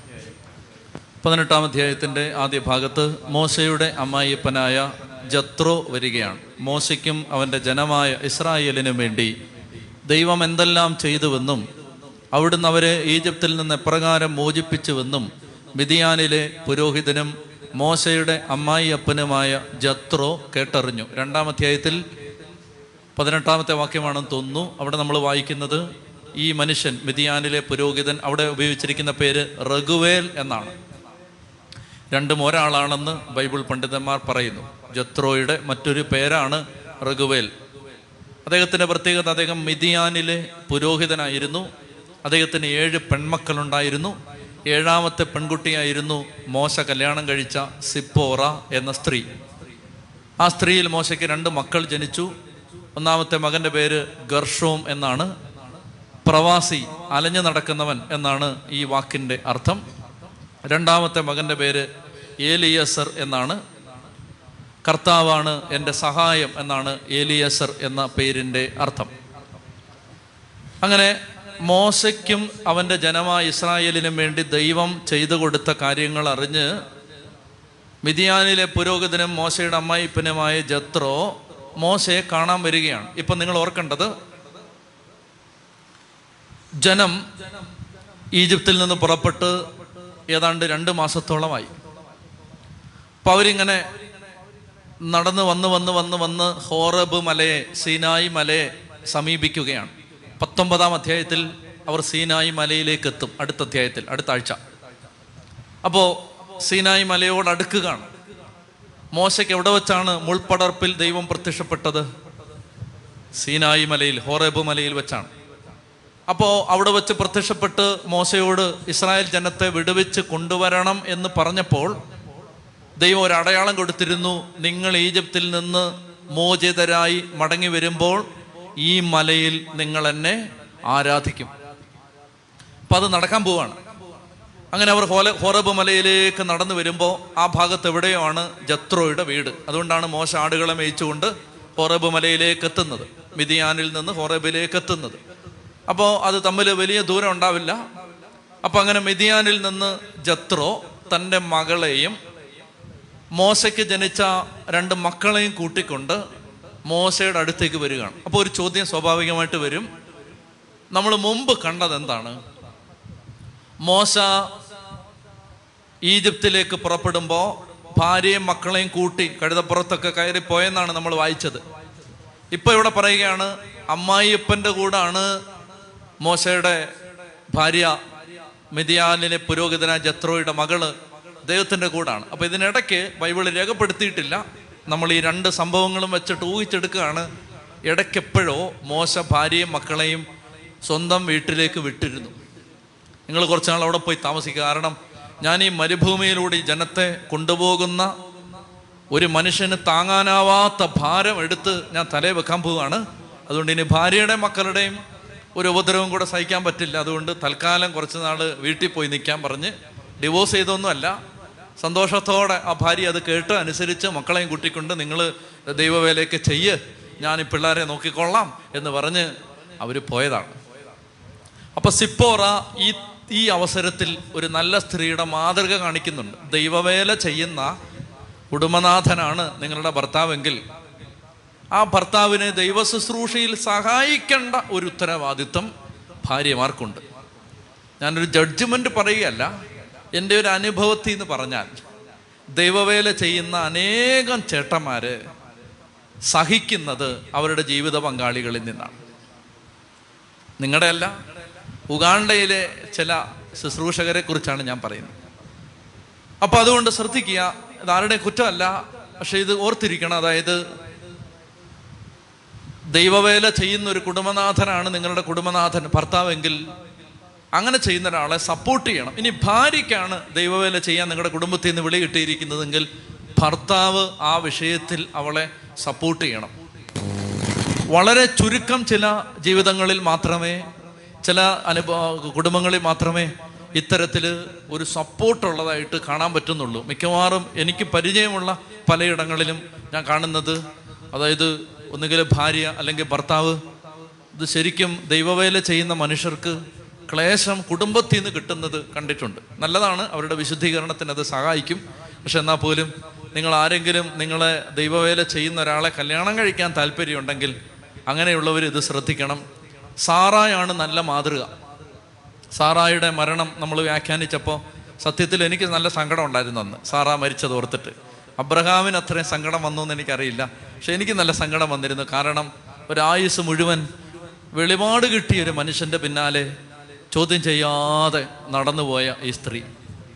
അബ്രഹാം ഹിത്തനായ എഫ്രോണിന്റെ കയ്യിൽ നിന്ന് സ്ഥലം വാങ്ങിച്ച് സാറായെ അടക്കിയിട്ട് വാവിട്ട് കരയുന്നുണ്ട്. ഇത് അബ്രഹാമിന്റെ കൂടെ നിന്നതാണ്. അബ്രഹാം എന്ന ദൈവവേലക്കാരന്റെ കൂടെ ഈ ഭാര്യ നിന്നു. അപ്പോൾ ദൈവ ശുശ്രൂഷ ചെയ്യുന്ന ആരെങ്കിലും നിങ്ങളുടെ വീട്ടിലുണ്ടെങ്കിൽ കുടുംബാംഗങ്ങൾ അവരെ സപ്പോർട്ട് ചെയ്യണം. അവരെ സഹായിക്കണം. കാരണം യുദ്ധക്കളത്തിൽ നിന്നാണ് അവർ വീട്ടിലേക്ക് വരുന്നത്. യുദ്ധം ചെയ്തിട്ടാണ് ഈ വരുന്നത്. അതായത് പല വശത്ത് നിന്ന് തിന്മയുടെ ശക്തികൾ ദൈവവേല ചെയ്യുന്നവരെ മടുപ്പിക്കാനും തകർക്കാനും ഉപദ്രവിക്കാനും എല്ലാം ശ്രമിച്ച് അവരെ നിരായുധമാക്കി അവരെ തളർത്തി അവരുടെ മനസ്സ് മടുപ്പിച്ച് അങ്ങനെയാണ് അവർ വീട്ടിലേക്ക് എത്തുന്നത്. അപ്പോൾ വീട്ടിലൂടെ കഷ്ടങ്ങളാണെങ്കിലോ? വീട്ടിലും ക്ലേശമാണെങ്കിലോ? അപ്പോൾ അതുകൊണ്ട് പ്രിയപ്പെട്ട സഹോദരി സഹോദരന്മാരെ നിങ്ങളുടെ കുടുംബത്തിൽ നിന്ന് ദൈവവിളി ഉണ്ടാവണം. നിങ്ങളുടെ കുടുംബത്തിൽ മക്കൾ. ഇനി വേറൊരു കാര്യം കൂടെ ഞാൻ പറയാം. നിങ്ങളുടെ മകനോ മകളോ ദൈവവേലയ്ക്ക് ഇറങ്ങിയെങ്കിൽ മാതാപിതാക്കന്മാർ അനാവശ്യമായിട്ട് അവരെ വിളിച്ചു വരുത്തുക അവരോട് സകല കാര്യങ്ങളും വിളിച്ചു പറയുക അങ്ങനെ ചെയ്യരുത്. അതായത് നിങ്ങളുടെ മകൻ അച്ഛനാണെന്നിരിക്കട്ടെ സിസ്റ്റർ ആണെന്നിരിക്കട്ടെ നിങ്ങളുടെ മകൾ. വീട്ടിലെ സകല സങ്കടവും ദുരിതവും വിളിച്ച് അവരോട് പറ അവരോട് പറയേണ്ട അത്. അവർക്ക് ആവശ്യത്തിലേറെ ഭാരത്തിലും തീക്കാത്തോടെ അവർ പൊയ്ക്കൊണ്ടിരിക്കുകയാണ്. അതിനിടയ്ക്ക് നിങ്ങൾ ഈ അമ്മായി അവിടെ അവിടുന്ന് നാത്തുവിന്റെ മോൻ ഇങ്ങനെ ചെയ്തു അവിടെ പെങ്ങളുടെ മക്കൾ ഇങ്ങനെ അങ്ങനെ ചെയ്തില്ല നമ്മുടെ നിങ്ങൾക്കത് തീർത്താൽ പോരെ. ഈ അച്ഛന്റെ തലയിൽ ഈ സിസ്റ്ററിന്റെ തലയിൽ തന്നെ ഇത് കെട്ടിവെക്കുന്നത്? അതുകൊണ്ട് ഒരു കാര്യം എനിക്ക് പറയാനുള്ളത് കുടുംബങ്ങളിൽ നിന്ന് ദൈവവേല ചെയ്യാൻ ആരെങ്കിലും പോയിട്ടുണ്ടെങ്കിൽ ദയവ് ചെയ്ത് അവരെ ഫോൺ വിളിച്ചില്ലെങ്കിലും കുഴപ്പമില്ല. ഉപദ്രവിക്കാതെങ്കിലും വിളിച്ച് വിളിക്കാതിരിക്കുന്നതാണ് നല്ലത്. അതായത് അവർക്ക് നിങ്ങൾ വിചാരിക്കുന്ന പോലല്ല അവരുടെ ജീവിതം. കാണുമ്പോൾ എല്ലാം എന്ത് ഭംഗിയാണ്. നല്ല ലോഹ വലിയ കുഴപ്പമൊന്നുമില്ല. ഒരു മൂന്നാൽ ദിവസം ഇട്ടാലും അത്യാവശ്യം നന്നായിട്ടൊക്കെ ഇരിക്കും. കുഴപ്പമില്ലാത്ത അതൊക്കെ ഇങ്ങനെ ഇട്ട് നിൽക്കുമ്പോൾ എന്താ എന്താ എന്താ കുഴപ്പം? ഓ യുവമാർക്കൊക്കെ എന്നാ കുഴപ്പം? പത്ത് ദിവസം അച്ഛനായിട്ട് ജീവിക്കാൻ സഭയിലെങ്ങാനും ഒരു പരീക്ഷണം ഉണ്ടാവട്ടെ എന്ന് ഞാൻ പ്രാർത്ഥിക്കുകയാണ്. അതായത് ഒരു ഒരു ആർക്കെങ്കിലും താല്പര്യമുള്ളവർക്ക് ഒരു ആറ് മാസം അച്ഛനായിട്ട് ജീവിക്കാം. അന്ന് നിന്റെയൊക്കെ സകല ചോദ്യങ്ങൾ അവസാനിക്കും. അന്ന് തീരും അന്ന് തീരും നിന്റെ കഷ്ടം. അപ്പൊ അതുകൊണ്ട് ഇത് ശരിക്കും എന്തുമാത്രം എന്തുമാത്രം പൊള്ളലും വേദനയും ഭാരവും നിറഞ്ഞൊരു ജീവിതം. അപ്പോൾ മാതാപിതാക്കൾ എന്ത് ചെയ്യണം? വീട്ടിലെ സകല സങ്കടവും ഭാരവും പ്രയാസം എല്ലാം വിളിച്ചിട്ട് അവരെടുത്ത്. അങ്ങനെ വിളിച്ചിട്ട് എനിക്ക് പലപ്പോഴും ഞാൻ തുറന്നങ്ങ് പറയാം. പല സിസ്റ്റേഴ്സിന്റെയും ജീവിതത്തിൽ അവരിങ്ങനെ വീട്ടിലെ കാര്യം ഓർത്ത് ഭാരപ്പെട്ട് നടക്കുകയാണ് അതിന്റെ കാരണം എന്താണ്? അവരുടെ കുറ്റം കൊണ്ടല്ല. അത് വീട്ടുകാരിങ്ങനെ വിളിച്ചെല്ലാം പറഞ്ഞുകൊണ്ടിരിക്കുകയാണ്. ഞാൻ പറഞ്ഞു ദൈവം ഇത് അച്ഛന്മാർ പിന്നെ ഫോൺ എടുക്കാത്തതുകൊണ്ട് കുഴപ്പമില്ല. പറയുന്നുണ്ട് പറയാൻ വിളിക്കുന്നുണ്ട് പക്ഷെ അവർ എടുക്കത്തില്ലല്ലോ. സിസ്റ്റേഴ്സ് ഇങ്ങനെ ദൈവം കാരുണ്യൊക്കെ വിചാരിച്ചിട്ട് അപ്പം വിളിക്കുന്നതല്ലേ അമ്മ വിളിക്കുന്നതല്ലേ അനിയത്തി വിളിക്കുന്നതല്ലേ ചേട്ടത്തി വിളിക്കുന്നതല്ലേ ചേട്ടൻ വിളിക്കുന്നതല്ലേ ആങ്ങളെ വിളിക്കുന്നതല്ലേ എന്ന് വിചാരിച്ച് ഫോണൊക്കെ എടുക്കും. ഇവിടുത്തെ ധ്യാനത്തിന് വന്ന സിസ്റ്റേഴ്സ് അല്ല മറ്റ് ഉഗാണ്ടയിലെ ചില സിസ്റ്റേഴ്സ് അപ്പോൾ അങ്ങനെ എടുക്കുമ്പോൾ എനിക്ക് പറയാനുള്ളത് ഞാൻ ഒരു സമയം കളയാൻ വേണ്ടി പറയുന്നല്ല ഇതൊക്കെ കാണുകയും കേൾക്കുകയും ചെയ്യുന്ന നിരവധി അനുഭവങ്ങളുടെ വെളിച്ചത്തിൽ പറയുന്നതാണ് നമുക്ക് ദൈവവേലയ്ക്ക് വിട്ടവരെ അവരുടെ വഴിക്ക് വിടാം. ഇവിടെയാണ്. അതായത് ബ്രദർ ക്ലാവൂസ് എന്ന പേരിൽ ഒരു വിശുദ്ധനുണ്ട്. സ്വിറ്റ്സർലൻഡിലെ വിശുദ്ധനാണ്. ഈ ബ്രദർ നിക്കോളാസ്. അദ്ദേഹത്തിന് അമ്പതാമത്തെ വയസ്സിൽ ദൈവവിളി കിട്ടി. സോറി നാൽപ്പതാമത്തെ വയസ്സിൽ. അറുപതാമത്തെ വയസ്സിൽ മരിച്ചു. ഇരുപത് കൊല്ലമാണ് ദൈവവേല ചെയ്തത്. അപ്പൊ അദ്ദേഹത്തിന് ദൈവവിളി കിട്ടി പത്ത് മക്കളാണ് അദ്ദേഹത്തിന്. മക്കളെല്ലാം കൂടെ വിളിച്ചു കൂട്ടിയ സ്കൂളിൽ അസംബ്ലി പോലാണ്. മക്കളെല്ലാം കൂടെ വന്ന് പത്ത് മക്കൾ ഞാൻ കഴിഞ്ഞ ദിവസം ഒരാളെ കണ്ടു. ആ സഹോദരൻ എടുത്ത് പറഞ്ഞു പതിനാറാമത്തെ മകനാന്ന് പറഞ്ഞു. പതിനാറാമത്തെ മകൻ. ഇപ്പോൾ മൂന്ന് മക്കളുണ്ട്. പ്രാർത്ഥനാ വിഷയം എഴുതി തന്നത് എനിക്ക് ഇഷ്ടം പോലെ മക്കളുണ്ടാവണം. അതാണ് പ്രാർത്ഥനാ വിഷയം എഴുതി തന്നിരിക്കുന്നത്. ഞാൻ കുവൈറ്റിൽ വെച്ച് ഒരു സഹോദരനെ കണ്ടു. പത്തൊമ്പത് മക്കളുണ്ട്. പത്തൊമ്പതാമത്തെ മകനാണ്. ഞാൻ ചോദിച്ചു അമ്മച്ചി ഇപ്പോഴും ഉണ്ടോ എന്ന് ചോദിച്ചു. അപ്പൊ എന്ന് പറഞ്ഞു അമ്മച്ചി ഇനിയും ഒരു പത്തൊമ്പതെണ്ണം കൂടെ വേണമെങ്കിൽ വരട്ടെ എന്ന് പറഞ്ഞ് ആരോഗ്യമായിട്ടിരിക്കുകയെന്ന് പറഞ്ഞു ഞാൻ തമാശയായിട്ട് ചോദിച്ചു അമ്മച്ചി ഇപ്പോഴും ഉണ്ടോ എന്ന് ചോദിച്ചു. അപ്പോൾ അവൻ എന്റെ അടുത്ത് ചിരിച്ചിട്ട് പറഞ്ഞു ഇങ്ങനെയാണ് അതായത് ഇനിയൊരു പത്ത് അവന് മനസ്സിലായി ഞാൻ ചോദിച്ചതിന്റെ അർത്ഥം എന്താണ് അപ്പോൾ ഇനിയൊരു പത്തൊമ്പതെണ്ണം കൂടെ വേണമെങ്കിൽ തയ്യാറാണെന്ന് പറഞ്ഞ് അമ്മച്ചി റെഡിയായിട്ട് നിൽക്കുകയാണ്. പത്തൊമ്പത്? ഓ. അങ്ങനെയുള്ളവന്റെയൊക്കെ അതിര് മാന്താൻ വല്ലവരും വരുമോ അല്ല നിങ്ങൾ ആലോചിച്ച് നോക്കും നമ്മൾ അടിക്കാനൊക്കെ കൊട്ടേഷൻ കൊടുക്കേണ്ട കാര്യമുണ്ടോ? യുവമാരെല്ലാം കൂടെ എഴുന്നേറ്റ് നിന്നിട്ട് ആരുടെ അതിന് മന്തി ചോദിച്ചാൽ മുഴുവൻ ഫ്രീ ആയിട്ട് എടുത്തോന്ന് പറഞ്ഞിട്ട് അവർ വേണേ സ്ഥലവും വിറ്റിട്ട് അവർ വേറെ സ്ഥലത്ത് പോയിക്കോളും. പത്തൊമ്പത് മക്കൾ നിങ്ങൾ ഈ ഒന്നരയും വെച്ചോണ്ടാണ് ആര അതിന് തന്നെ ആരോഗ്യമില്ല ഉള്ള കെ എഫ് സി എല്ലാം കൂടെ കൊടുത്തിട്ട് അതിങ്ങനെ മന്ദിച്ച് മന്ദിച്ചിരിക്കുകയാണ് അപ്പോൾ അതിനെ കൊണ്ടാണ് നിങ്ങൾ വഴക്കിന് പോകുന്നത്. അപ്പോൾ എന്ത് അവന് ഈ അപ്പനും ഒരു കുത്ത് വരും ഈ ചെറുക്കനും ഒരു കുത്ത് വരും രണ്ടുകൂടി ഇങ്ങനെ അപ്പോൾ അതുകൊണ്ട് മക്കൾ പോരട്ടെ. ബൈബിൾ പറയുന്നത് എങ്ങനെയാണ്? ആവനാഴിയിലെ അസ്ത്രങ്ങൾ പോലെയാണെന്നാണ്. അതായത് ഓരോന്നിങ്ങനെ എടുത്ത് അസ്ത്രങ്ങളാണിത്. ചേട്ടൻ അനിയൻ അല്ല അസ്ത്രങ്ങൾ ഇങ്ങനെ ഓരോന്നെടുത്ത് യൗവനത്തിൽ ജനിക്കുന്ന മക്കൾ യുദ്ധവീരന് ആവനാഴിയിലെ അസ്ത്രങ്ങൾ പോലെയാണ്. ഇതെന്തിനാ പറയുന്നതെന്നറിയോ? ഇതിൽ ഇത് കേൾക്കുന്നതിൽ എൺപത് ശതമാനവും സി സി അടഞ്ഞു തീർന്നതാണെന്ന് എനിക്കറിയാം. ഇനി ഇതിനോടൊന്നും പറഞ്ഞിട്ട് കാര്യമില്ല. ഇത് എന്തിനാ പറയുന്നത് വെച്ചാൽ ഈ കൊച്ചുങ്ങൾ കുറച്ച് ചെറുപ്പക്കാർ പിന്നെ ഇത് യൂട്യൂബിൽ ഓൺലൈനിലൊക്കെ കേൾക്കുന്ന ചെറുപ്പക്കാർക്ക് ഒരു വെളിവ് വരട്ടെന്ന് വിചാരിച്ചിട്ട് പറയുന്നതാണ്. അതൊരു അമ്മച്ചി വിചാരിക്കുകയാണ് ഇപ്പം പറഞ്ഞിട്ടെന്താ കാര്യം? എന്ന് അമ്മച്ചി വ്യാകുലപ്പെട്ടുകൊണ്ടിരിക്കുകയാണ്. അമ്മച്ചി ഭാരപ്പെടേണ്ട അമ്മച്ചി. ഇനി അമ്മച്ചി മര്യാദയ്ക്ക് പ്രാർത്ഥിച്ചൊക്കെ അങ്ങ് ജീവിച്ച് പോയാൽ മതി. അപ്പം ഇവിടെ എന്ത് പറഞ്ഞപ്പോഴാണോ? ആ. ജത്രോ ജത്രോ മക്കളെ ഭാര്യയും കുടുംബ ദൈവവേല ചെയ്യുന്ന ആളുകളെ നിങ്ങൾ സപ്പോർട്ട് ചെയ്യണം. അതാണ് ഞാൻ പറഞ്ഞത്. അപ്പൊ അങ്ങനെ അദ്ദേഹം അദ്ദേഹം മോശയെ കാണാൻ വേണ്ടി വന്നു. മോശയെ കാണാൻ വേണ്ടി വന്നിട്ട് അപ്പൊ മോശ അദ്ദേഹത്തെ സ്വീകരിച്ച് ഇരുത്തി. ജത്രോ അവളെയും അവളുടെ രണ്ട് പുത്രന്മാരെയും സ്വീക അങ്ങനെ പറയുന്നുണ്ട് അവിടെ. മോശ തന്റെ ഭാര്യ സിപ്പോറയെ തിരിച്ചയച്ചപ്പോൾ ഇടയ്ക്ക് തിരിച്ചയച്ചായിരുന്നു. അവന്റെ അമ്മായിപ്പൻ ജത്രോ അവളെയും അവളുടെ രണ്ട് പുത്രന്മാരെയും സ്വീകരിച്ചു. മരുഭൂമിയിൽ ദൈവത്തിന്റെ മലയുടെ സമീപം കൂടാരമടിച്ചിരുന്ന മോശയുടെ അടുത്തേക്ക് അവന്റെ ഭാര്യയും പുത്രന്മാരെയും കൂട്ടിക്കൊണ്ട് അമ്മായിപ്പൻ ജത്രോ വന്നു. ഒരുവൻ വന്ന് മോശയെ അറിയിച്ചു നിന്റെ അമ്മായിയപ്പൻ ജത്രോ നിന്റെ ഭാര്യയോടും അവരുടെ രണ്ട് പുത്രന്മാരോടും കൂടി ഇതാ വന്നിരിക്കുന്നു. മോശ ഉടനെ അമ്മായിപ്പനെ സ്വീകരിക്കാൻ പുറത്തേക്ക് വന്നു. അവൻ ജത്രോയെ നമസ്കരിക്കുകയും ചുംബിക്കുകയും ചെയ്തു. കണ്ടോ? അമ്മായിപ്പനെയാണ് കേട്ടോ? ഏതമ്മായിപ്പനെയാണ്? ഈ അമ്മായിപ്പന്റെ കീഴിലാണ് നാൽപ്പത് കൊല്ലം ഇവൻ ആടിനെ മേയിച്ചിരുന്നത്. അപ്പൊ ആലോചിച്ചോണം. അമ്മായിപ്പനാണ്. ആ അമ്മായിപ്പന്റെ വേലക്കാരനായിട്ടാണ് നാൽപ്പത് കൊല്ലം ജീവിച്ചത് എന്നിട്ടും ആ സ്നേഹം നഷ്ടപ്പെട്ടിട്ടില്ല. അപ്പൊ അമ്മായിപ്പനെ കണ്ട ഉടനെ നമസ്കരിച്ചു ചുംബിച്ചു എന്നിട്ട് കുശല പ്രശ്നത്തിന് ശേഷം അവർ കൂടാരത്തിനുള്ളിലേക്ക് പോയി ദൈവം ചെയ്തതെല്ലാം മോശ വിവരിച്ചു. അപ്പൊ ഇതെല്ലാം കേട്ടിട്ട് ജത്ര പറയുകയാണ് എല്ലാ ദേവന്മാരെക്കാളും വലിയവനാണ് ഇസ്രായേലിന്റെ ദൈവം. മോശയുടെ അമ്മായിപ്പനായ ജത്രോ ദൈവത്തിന് ദഹനബലിയും മറ്റ് ബലികളും സമർപ്പിച്ചു. ജത്രോയോടൊന്നിച്ച് ദൈവസന്നിധിയിൽ ഭക്ഷണം കഴിച്ചു. അഹറോനും ഇസ്രായേലിൽ ശ്രേഷ്ഠന്മാർ ഒരുമിച്ച് കൂടി. ഇനി ഒരു പ്രധാനപ്പെട്ട കാര്യം. പതിനഞ്ച് പതിമൂന്ന് മുതലുള്ള വാക്യങ്ങളിൽ നമ്മൾ കാണുകയാണ്. അപ്പം അങ്ങനെ ജത്രോ വന്നു ഭാര്യ വന്നു മക്കൾ വന്നു. ഇവരെല്ലാവരും കൂടെ മോശ എന്താ ചെയ്യുന്നത്? അവർ ശ്രദ്ധിച്ചു നോക്കുമ്പോൾ ഇഷ്ടം പോലെ ആളുകൾ വന്നങ്ങ് തടിച്ചുകൂടി. മോശ ഒരു കസേര ഇട്ട് അവിടെ ഇരുന്നു.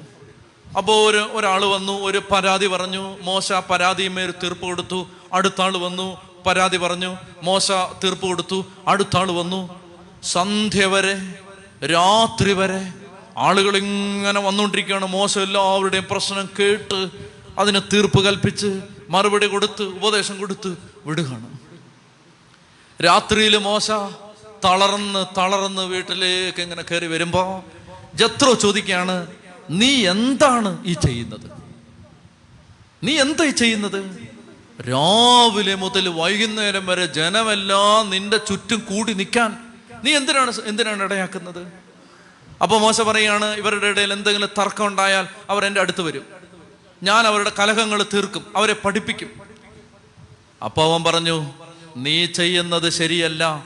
നീയും ഈ ജനവും ക്ഷീണിച്ചു പോവും. നീയും ക്ഷീണിക്കും ഈ ജനവും ക്ഷീണിക്കും.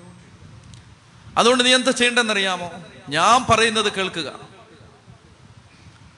നീ ദൈവത്തിന്റെ മുമ്പിൽ ജനത്തിന്റെ പ്രതിനിധിയാണ്.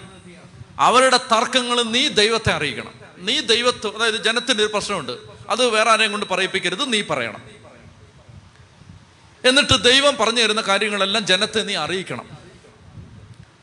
എന്നിട്ട് കഴിവും ദൈവഭയമുള്ളവരും സത്യസന്ധരും കൈക്കൂലി വാങ്ങാത്തവരും. ഞാൻ പറയാം അതിനെക്കുറിച്ച്. അങ്ങനെയുള്ള ആളുകളെ ജനത്തിൽ നിന്ന് തെരഞ്ഞെടുത്തിട്ട് ആയിരവും നൂറും അൻപതും പത്തും വീതമുള്ള ഗണങ്ങളുടെ അധിപന്മാരായിട്ട് നിയമിക്കണം. ഇപ്പോൾ ആയിരം പേര് വന്നാൽ അവർ അമ്പത് പേരുള്ള ഗ്രൂപ്പാക്കണം. എന്നിട്ട് ഒരുത്തനെ അതിന്റെ ചാർജ് ഏൽപ്പിക്കണം. അപ്പൊ അവരിത് ചെയ്തോളും. വലിയ വലിയ കാര്യങ്ങൾ നിന്റെ അടുത്ത് കൊണ്ടുവരണം. അങ്ങനെ വരുമ്പോ അവർ നിന്നെ സഹായിക്കുമ്പോൾ നിന്റെ ജോലി എളുപ്പമാവും. പ്രിയപ്പെട്ട സഹോദരങ്ങളെ ഇതാണ് അമ്മായിപ്പം കൊടുക്കുക. അമ്മായിപ്പം തെറ്റിച്ച് വിടുകയല്ല. ഇവനെ എങ്ങനെയും നശിപ്പിച്ച് കളയാന്ന് വിചാരിച്ചിട്ട് ഒരു ദുരുപദേശം ദുരുപദേശം കൊടുക്കുകയല്ല. ഇത് നല്ലൊരു ഉപദേശമാണ്. അതായത് പ്രയോറിറ്റി ഫിക്സ് ചെയ്യണം. എന്നെ ശ്രദ്ധിച്ച് കേൾക്കണം നിങ്ങൾ പ്രയോറിറ്റി ഫിക്സ് ചെയ്യണം. അതായത് എന്താണ് എന്റെ പ്രയോറിറ്റി ആവശ്യമില്ലാത്തതിന് സമയം കളയരുത്. സമയം കളയരുത്. ഞാനിത് പറയുന്നത് എന്തെന്ന് വെച്ചാൽ എനിക്കിത് സഹായമാണ്. ഇതിപ്പോൾ എനിക്ക് ഒരു കാര്യം എക്സ്പ്ലെയിൻ ചെയ്യാൻ ഇതെന്നെ സഹായിക്കും. ഇപ്പം ഈ ധ്യാന കേന്ദ്രത്തിൽ വരുന്ന പലരും നിങ്ങൾ ചില അച്ഛന്മാരെ കാണണമെന്ന് ആഗ്രഹിച്ചിട്ട് കാണാൻ പറ്റാതെ ഭാരപ്പെട്ട് തിരിച്ചു പോയിട്ടുണ്ട്. അതിന്റെ കാരണം ഇതാണ്. പ്രയോറിറ്റി ഫിക്സ് ചെയ്യണം. എന്ന് വെച്ചാൽ ഇപ്പോൾ ഒരു അച്ഛനോട് ദൈവം പറയുകയാണ് നീ വചനം പഠിക്കണം. വചനം പഠിച്ചിട്ട് ജനത്തെ പഠിപ്പിക്കണം. ആ അച്ഛന്റെ പ്രയോറിറ്റി എന്താണ്? വചനം പഠിക്കണം. അപ്പം ആ അച്ഛന് ആഴ്ചയിൽ ഒരൊറ്റ ദിവസമേ ഫ്രീ കിട്ടത്തുള്ളൂ എന്ന് വെച്ചോ? ബാക്കി എല്ലാ ദിവസവും അച്ഛൻ ശുശ്രൂഷയിലാണെന്ന് വെച്ചോ? ഒരൊറ്റ ദിവസമേ ഫ്രീ കിട്ടൂ. ആ ഒറ്റ ദിവസം അച്ഛൻ ആയിരം പേരെ കണ്ടുകൊണ്ടിരുന്നാലോ? വചനം പഠിക്കാൻ പറ്റുമോ പറ്റില്ല. അപ്പൊ അതുകൊണ്ട് നമ്മൾ ചില വാതിലുകൾ അടയ്ക്കും. ആര് വന്നാലും കാണില്ല. കാണാത്ത എന്തുകൊണ്ടാണ് ഇയാൾ അഹങ്കാരിയായിട്ടാണോ? ഇയാൾക്ക് ഭയങ്കര തലക്കനം ഉണ്ടായിട്ടാണോ? അല്ല. ഇയാൾ പ്രയോറിറ്റി ഫിക്സ് ചെയ്തിരിക്കുകയാണ്. അതായത് എന്റെ പ്രയോറിറ്റി ആളുകളെ കണ്ട് തലേക്ക് വെച്ച് പ്രാർത്ഥിച്ച് ഉപദേശം കൊടുക്കുന്നതല്ല. എന്റെ പ്രയോറിറ്റി ബൈബിളിലെ ദൈവിക സത്യങ്ങളെ പഠിച്ച് വ്യാഖ്യാനിക്കുന്നതാണ്. എന്നാൽ വേറൊരാൾക്ക് ദൈവം അങ്ങനെ ഒരു കൃപ കൊടുത്തിട്ടുണ്ടായിരിക്കും. വേറൊരാൾക്ക്. എന്താണ്? ആളുകളെ കാണുക അവരുടെ പ്രശ്നങ്ങൾ കേൾക്കുക അവർക്ക് ഉപദേശം കൊടുക്കുക. അത് വേറൊരാൾക്ക് ദൈവം കൊടുക്കുന്ന പ്രയോറിറ്റി പ്രിയപ്പെട്ട സഹോദരങ്ങളെ നിങ്ങൾ ഒരു ധ്യാന കേന്ദ്രത്തിലെ സ്കെയിൽ കൊണ്ട് വേറൊരു ധ്യാന കേന്ദ്രത്തെ അളക്കരുത്. ചത്തി പറഞ്ഞേ ഹാലേ ലുയാ അതായത് ഒരു ധ്യാന കേന്ദ്ര ആ ധ്യാന കേന്ദ്രത്തിൽ ഇങ്ങനെയാണ് അത് അവിടുത്തെ പ്രയോറിറ്റി ഈ ധ്യാന കേന്ദ്രത്തിൽ ഇത് ഇവിടുത്തെ പ്രയോറിറ്റി മനസ്സിലാവുന്നുണ്ടോ നിങ്ങൾക്ക്? അതായത് അതുകൊണ്ട് ഇത് നിങ്ങൾ കേൾക്കുന്ന ആളുകൾ ഇത് മനസ്സിലാക്കണം. അതായത് നിങ്ങൾ അയ്യോ ഞങ്ങൾ ഡാനിയലച്ഛനെ കാണാൻ വേണ്ടി വന്നതാണ്. ഞങ്ങൾ ബിസിനസ്സിനെ കാണാൻ വേണ്ടി വന്നതാണ്. അയ്യോ ഞങ്ങൾ ജോസഫച്ചനെ കാണാൻ വന്നതാണ്. ഞങ്ങൾ ആദർശത്തിനെ കണ്ടേ പറ്റൂ. പ്രിയപ്പെട്ട സഹോദരങ്ങൾ അങ്ങനെയുള്ള പിടിവാശി ഒന്നും പിടിക്കരുത്. ഈ ധ്യാന കേന്ദ്രത്തിൽ നിങ്ങൾ വരുമ്പോൾ ചിലപ്പോൾ നമ്മൾ ആളുകളെ കാണും ചിലപ്പോൾ കാണില്ല. മറ്റൊന്നും കൊണ്ടല്ലത്. അതായത് ചിലപ്പോൾ ഇപ്പം നിങ്ങൾ ചിലപ്പോൾ വളരെ ദൂരെ നിന്ന് ഇവിടെ നമ്മൾ ചിലപ്പോൾ ഇവിടെ ആളുകൾ ചിലപ്പോൾ ഉണ്ടെങ്കിൽ പോലും ചിലപ്പോൾ ആരെയും കാണില്ല. അത് അഹങ്കാരം കൊണ്ടല്ല. അതിന്റെ കാരണം എന്താണെന്നറിയാമോ? നിങ്ങളൊരു കാര്യം മനസ്സിലാക്കേണ്ടത് ഞാൻ വേറൊന്നിനും പറയുന്നില്ല. ദിസ് ഈസ് ആൻ എക്സ്പ്ലനേഷൻ പല ആളുകൾക്കും എന്നോടൊരു സങ്കടമുണ്ട്. അത് മാറാൻ വേണ്ടി ഞാൻ പറയുന്നതാണ്. എന്തെന്നറിയാമോ നിങ്ങൾ വിചാരിക്കരുത് ഒരു വചനം കിട്ടാൻ വേണ്ടി നമ്മൾ ചുമ്മാ അഞ്ച് മിനിറ്റ് ഇരുന്നാലൊന്നും ഒന്നും കിട്ടില്ല. ദിവസങ്ങളും മാസങ്ങളും അടയിരുന്നാലേ വെളിപാടുകൾ കിട്ടും. മനസ്സിലാവുന്നുണ്ടോ? എന്തെങ്കിലും പറയാൻ പറ്റും. പറയാം പത്ത് പതിനഞ്ച് കൊല്ലം ദൈവ ശുശ്രൂഷയിൽ നിൽക്കുന്ന ഒരാൾക്ക് ചുമ്മാ എന്തെങ്കിലുമൊക്കെ പറയാം. പക്ഷെ വെളിപ്പെടുത്തലുകൾ കിട്ടണമെങ്കിൽ അടയിരിക്കണം. മനസ്സിലാവുന്നുണ്ടോ? അന്നേരം വന്ന് ക്യൂ നിന്നിട്ട് തെറി വിളിച്ചിട്ട് കാര്യമില്ല. കാരണം നിങ്ങളൊരു കാര്യം മനസ്സിലാക്കേണ്ടത് വചനം പഠിപ്പിക്കുന്നത് എന്തിനു ഞാനിത് സമയമെടുത്ത് പറയുന്നത്? എന്താണെന്ന് വെച്ചാൽ അതായത് വചനം പഠിപ്പിക്കുന്നതിന് വേറൊരു ഉദ്ദേശമാണ് നിങ്ങൾ ചിന്തിക്കരുത്. അതായത് ഇപ്പം നിങ്ങൾ എല്ലാവരും വന്നു എല്ലാവരുടെ തലയൊക്കെ വെച്ച് പ്രാർത്ഥിച്ച് എല്ലാവർക്കും സന്തോഷമായി. പാവ അച്ഛൻ ഒമ്പത് മണി വരെ രാത്രി വരെ നിന്ന് എല്ലാവരുടെ തലയൊക്കെ വെച്ച് പ്രാർത്ഥിച്ചു. നല്ല അച്ഛനാണ് എന്ന് പറഞ്ഞിട്ട് നിങ്ങൾ പോവും. ഒരു കാര്യം ഞാൻ പറയട്ടെ. നമ്മളൊരു വചനം വ്യാഖ്യാനിച്ച് പഠിച്ച് അറിഞ്ഞ് വായിച്ച് കേട്ട് എഴുതി.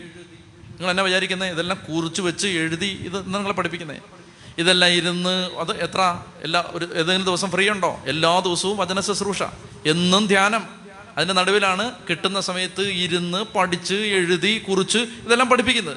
അങ്ങനെ പഠിപ്പിക്കാൻ നമ്മൾ എടുക്കുന്ന ഒരു സ്ട്രെയിൻ ആ സ്ട്രെയിൻ എടുത്താൽ പോലും ചിലപ്പോൾ എന്ത് ചെയ്യുന്നു? ചില സാധനങ്ങൾ പറഞ്ഞ് ഫലിപ്പിക്കാൻ പറ്റുന്നില്ല. അപ്പോൾ അതുകൊണ്ട് നിങ്ങൾ മനസ്സിലാക്കേണ്ട ഇതാണ് ദൈവവചനം പഠിപ്പിക്കാൻ. ഇപ്പം ഇതെല്ലാം പഠിപ്പിക്കുന്നു. ഇതെല്ലാം യൂട്യൂബിലാവുന്നു. കുറച്ച് കഴിഞ്ഞ് ഞാൻ മരിച്ചു പക്ഷെ നാളെ നിങ്ങളുടെ ഒരു മകൻ നിങ്ങളുടെ ഒരു മകൾ ഞങ്ങൾക്ക് ബൈബിൾ പഠിക്കണം എന്നും പറഞ്ഞിട്ട് വിഷമിച്ചിരുന്ന അവന് വിഷമിക്കണ്ട. അവന് യൂട്യൂബിൽ ഉൽപ്പത്തി മുതൽ വെളിപാട് വരെ മനുഷ്യന് മനസ്സിലാവുന്ന രീതിയിൽ പഠിപ്പിച്ചിരിക്കുന്ന യൂട്യൂബ് വീഡിയോസ് ഞാൻ മരിച്ചു പോലെ അവിടെ കിടക്കും. നിങ്ങളുടെ തലയെ കവിച്ച് പ്രാർത്ഥിച്ചില്ലെങ്കിലും കുഴപ്പമൊന്നുമില്ല. നിങ്ങളെ ഏതെങ്കിലും അച്ഛൻ പ്രാർത്ഥിക്കും. ഏതെങ്കിലും ഒരു ധ്യാന കേന്ദ്രത്തിൽ പോയി നിങ്ങൾ അനുഗ്രഹം വാങ്ങിക്കും. പക്ഷെ വചനം പഠിപ്പിക്കാൻ ചിലപ്പോൾ അങ്ങനെയുള്ള സാഹചര്യങ്ങൾ ഉണ്ടായെന്ന് വരില്ല. മനസ്സിലാവുന്നുണ്ടോ ഞാൻ പറയുന്നത്?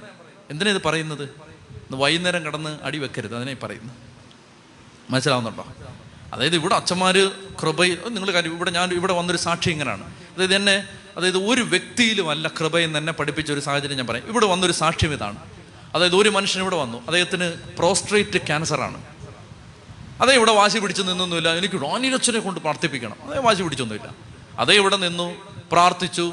അച്ഛൻ കുർബാന ചൊല്ലി ബലിയെ സംബന്ധിച്ചു. വിസ്തുർബാന സ്വീകരിച്ചു. അത് കഴിഞ്ഞ് മൂന്നാൽ അച്ഛന്മാർ നിന്നു. ഏതോ ഒരു ലൈനിൽ അദ്ദേഹം നിന്നു. ഏതോ ഒരു അച്ഛൻ പ്രാർത്ഥിച്ചു. പോയി പിറ്റേ ദിവസം ചെക്ക് ചെയ്തു. പ്രോസ്ട്രേറ്റ് ക്യാൻസർ ഇല്ല. ലൈനിൽ അച്ഛൻ പ്രാർത്ഥിച്ചോ? ആ ഞാനന്ന് ഇവിടെ വന്നു പോലുമില്ല ഏതോ ഒരച്ഛൻ അപ്പൊ നിങ്ങൾ ചിന്തിക്കരുത്. അതോ ഇത് ഈ വാശി ദൈവജനത്തിന് വാശിയാണ്. എന്നോട് പലരും പറഞ്ഞിട്ടുണ്ട് ഞങ്ങൾ അവിടെ പോയി. യോ ഞങ്ങൾ അണക്കരെ ധ്യാനത്തിന് പോയിട്ട് അവിടെ നിന്നു. അച്ഛൻ തൊട്ട് വിട്ടതേ ഉള്ളത് തൊട്ടല്ലോ നിന്നെ. എടാ രണ്ടായിരം പേരെ പതിനായിരം പേരെ തൊട്ടതേ ഉള്ളത് നിങ്ങളിത് മനസ്സിലാക്കണം പ്രിയപ്പെട്ട സഹോദരങ്ങളെ. അതുകൊണ്ട് ഞാൻ പറഞ്ഞു വരുന്നത് എന്തെന്നറിയാം? മോശയോട് ദൈവം പറയുകയാണ് ജത്ര പറയുകയാണ് എടാ നീ ഇങ്ങനെ നീയും ചത്തുപോവും ഈ ജനവും ക്യൂ നിന്ന് ചത്തുപോവും. അതുകൊണ്ട് നീ എന്താ ചെയ്യേണ്ടതെന്ന് അറിയാം പ്രയോറിറ്റി ഫിക്സ് ചെയ്യണം. ഇത് ഞാൻ ഒരു ധ്യാനകേന്ദ്രത്തിന്റെ കാര്യം മാത്രമല്ലേ പറയുന്നത്. ദൈവജനത്തിന്റെ ഇടയിൽ നല്ലതല്ലാത്ത ഒത്തിരി ടെൻഡൻസീസ് വളർന്നു വന്നിട്ടുണ്ട്. ഇഷ്ടം പോലെ. അപ്പം നിങ്ങൾ പറയും ഞങ്ങൾക്ക് പുരോഹിതരുടെ ബ്ലസ്സിങ് വേണ്ടേ? വേണം. പോയി വികാരിച്ചന്റെ ബ്ലസ്സിങ് വാങ്ങിര്. ഓ അപ്പം അതിന്റെ കുറവാണോ? ഒരു കുറവുമില്ല നിന്റെ വിശ്വാസ കുറവ് കൊണ്ടാണ് അതിൽ നിന്ന് നിനക്കൊന്നും കിട്ടാത്തത്. നീ വിചാരിക്കും ആ നമ്മുടെ അച്ഛൻ. നമ്മൾ ഇന്നലെ കൂടെ പുട്ടും കടലയും കൊടുത്താൽ നമ്മുടെ അച്ഛൻ. ആ അച്ഛൻ ബ്ലസ് ചെയ്താൽ നിന്റെ വിശ്വാസക്കുറവുകൊണ്ടാണ് നിനക്കൊന്നും കിട്ടാത്തത്. അത് നിന്റെ വികാരിയച്ഛന്റെ അടുത്ത് എന്ന് നീ പ്രാർത്ഥിക്കുമ്പോൾ നിനക്കൊന്നും കിട്ടുന്നില്ലെങ്കിൽ അച്ഛന്റെ കുഴപ്പമല്ല. നിന്റെ വിശ്വാസക്കുറവുകൊണ്ടാണ്. നിന്റെ വിശ്വാസക്കുറവുകൊണ്ടാണ് ഒന്നും കിട്ടാത്തത്. പ്രിയപ്പെട്ട സഹോദരങ്ങളെ അതുകൊണ്ട് ഈ നിമിഷങ്ങളിൽ നമ്മൾ പ്രാർത്ഥിക്കേണ്ടത് ദൈവസന്നിധിയിൽ നമ്മൾ നിലവിളിച്ച് അപേക്ഷിക്കേണ്ടത് ഇതാണ്. അതായത് നമ്മുടെ പ്രയോറിറ്റി ഫിക്സ് ചെയ്യണം. ഓരോരുത്തർ ഇത് ഈ- ഒരു ഒരു ആത്മീയ കാര്യത്തിൽ മാത്രമല്ല. അതായത് എന്താണ് നിങ്ങളുടെ ഡ്യൂട്ടി ഇപ്പം എല്ലാ ദിവസവും വീട്ടിൽ കുടുംബത്തിൽ പ്രാർത്ഥിക്കണം. അതൊരു പ്രധാനപ്പെട്ട കാര്യമാണ്. അപ്പോൾ ആ പ്രയോറിറ്റി ഫിക്സ് ചെയ്യണം. അത് ബാക്കിയെല്ലാം മാറ്റണം. ജപമാല എന്നും ചൊല്ലണം. ബൈബിൾ എന്നും വായിക്കണം. മുടങ്ങാതെ അരമണിക്കൂർ ബൈബിൾ വായിക്കണം. ഇതൊരു സ്വഭാവം രൂപപ്പെടണം അതിനുവേണ്ടി ആവർത്തിച്ച് നമ്മൾ പറഞ്ഞുകൊണ്ടിരുന്ന ഒരു കാര്യം ഇതാണ്. അരമണിക്കൂർ മുടങ്ങാതെ ബൈബിൾ വായിക്കണം. അപ്പം ഇതെല്ലാം ഇതെല്ലാം പ്രയോറിറ്റിയാണ് ഇതൊക്കെ ഇതിനൊക്കെ ഒന്നാം സ്ഥാനം കൊടുക്കണം. അങ്ങനെ ഒന്നാം സ്ഥാനം കൊടുത്തിട്ട് ബാക്കി ആവശ്യമില്ലാത്ത എല്ലാം മാറ്റണം. ഞാനൊരു ഫ്രേസ് പറയാം. ശ്രദ്ധിച്ചാൽ മനസ്സിലാവും. Good is the enemy of the best good is the enemy of the best good is the enemy of the best മനസ്സിലായോ? ആ. ബെസ്റ്റിന്റെ ശത്രു ഗുഡാണ്. എന്ന് പറഞ്ഞാൽ പുട്ട് കഴിക്കുന്നു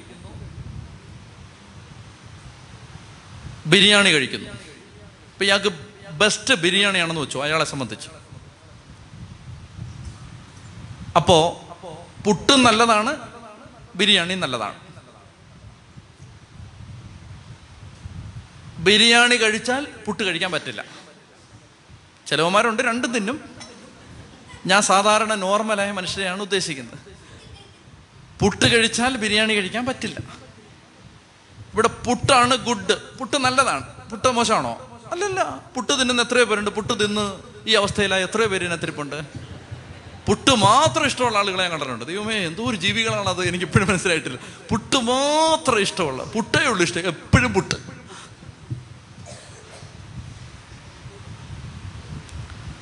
പുട്ട് ഗുഡാണ് ബെസ്റ്റ് എന്താണ്? ബിരിയാണി. പുട്ട് ഗുഡ് ബെസ്റ്റ് ബിരിയാണി പുട്ട് കഴിച്ചാൽ ബെസ്റ്റ് പോവും.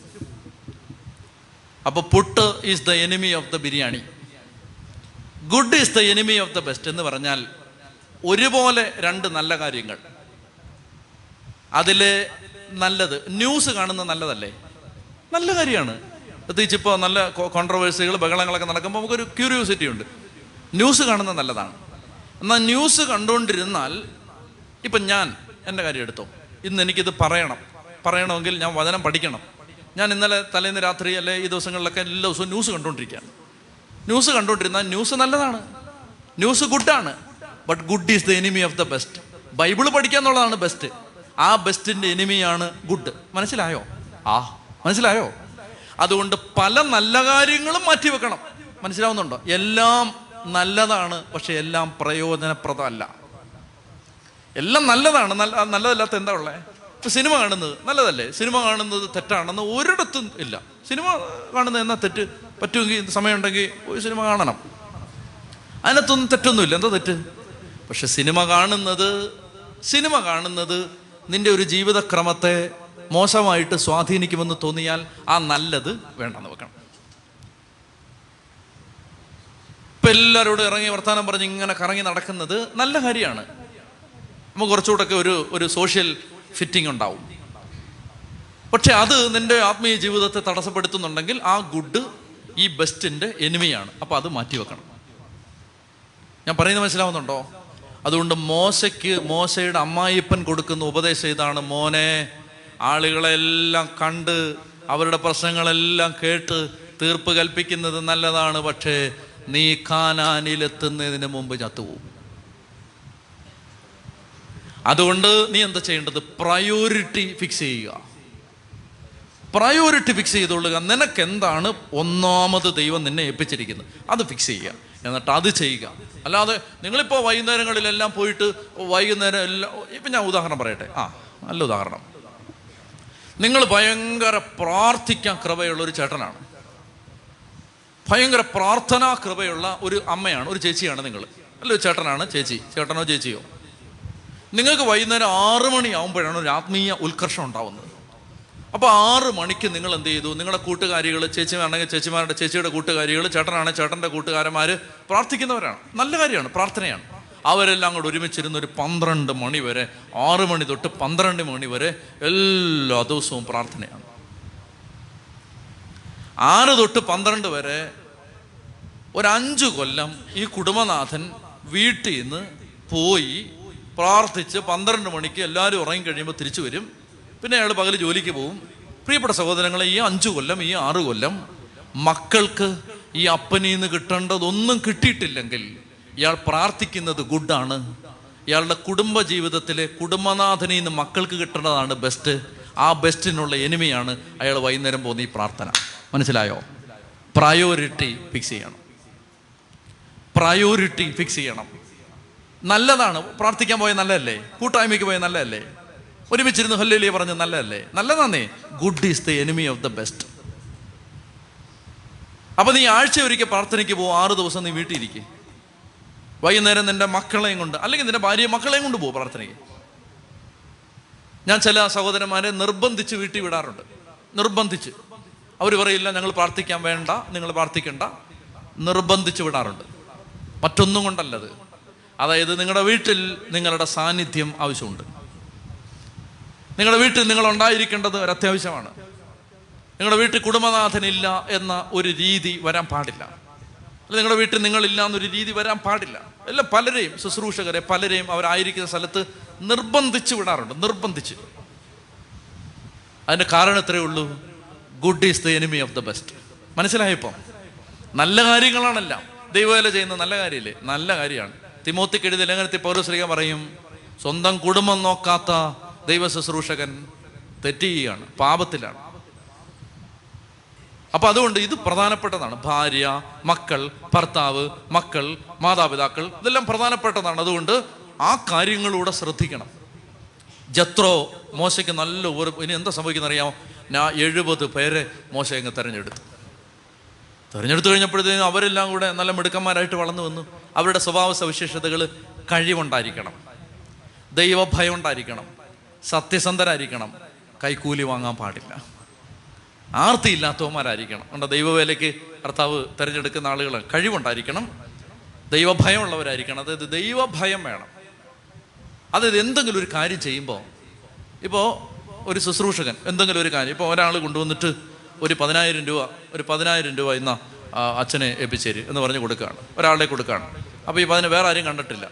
അപ്പോൾ ഇയാൾ ഇത് പതുക്കെ പോക്കറ്റ് ഇട്ടിട്ട് ആ ആരും അറിഞ്ഞിട്ടില്ല. ഇയാളങ്ങ് പോക്കറ്റ് ഇട്ടെന്ന് വെച്ചോ.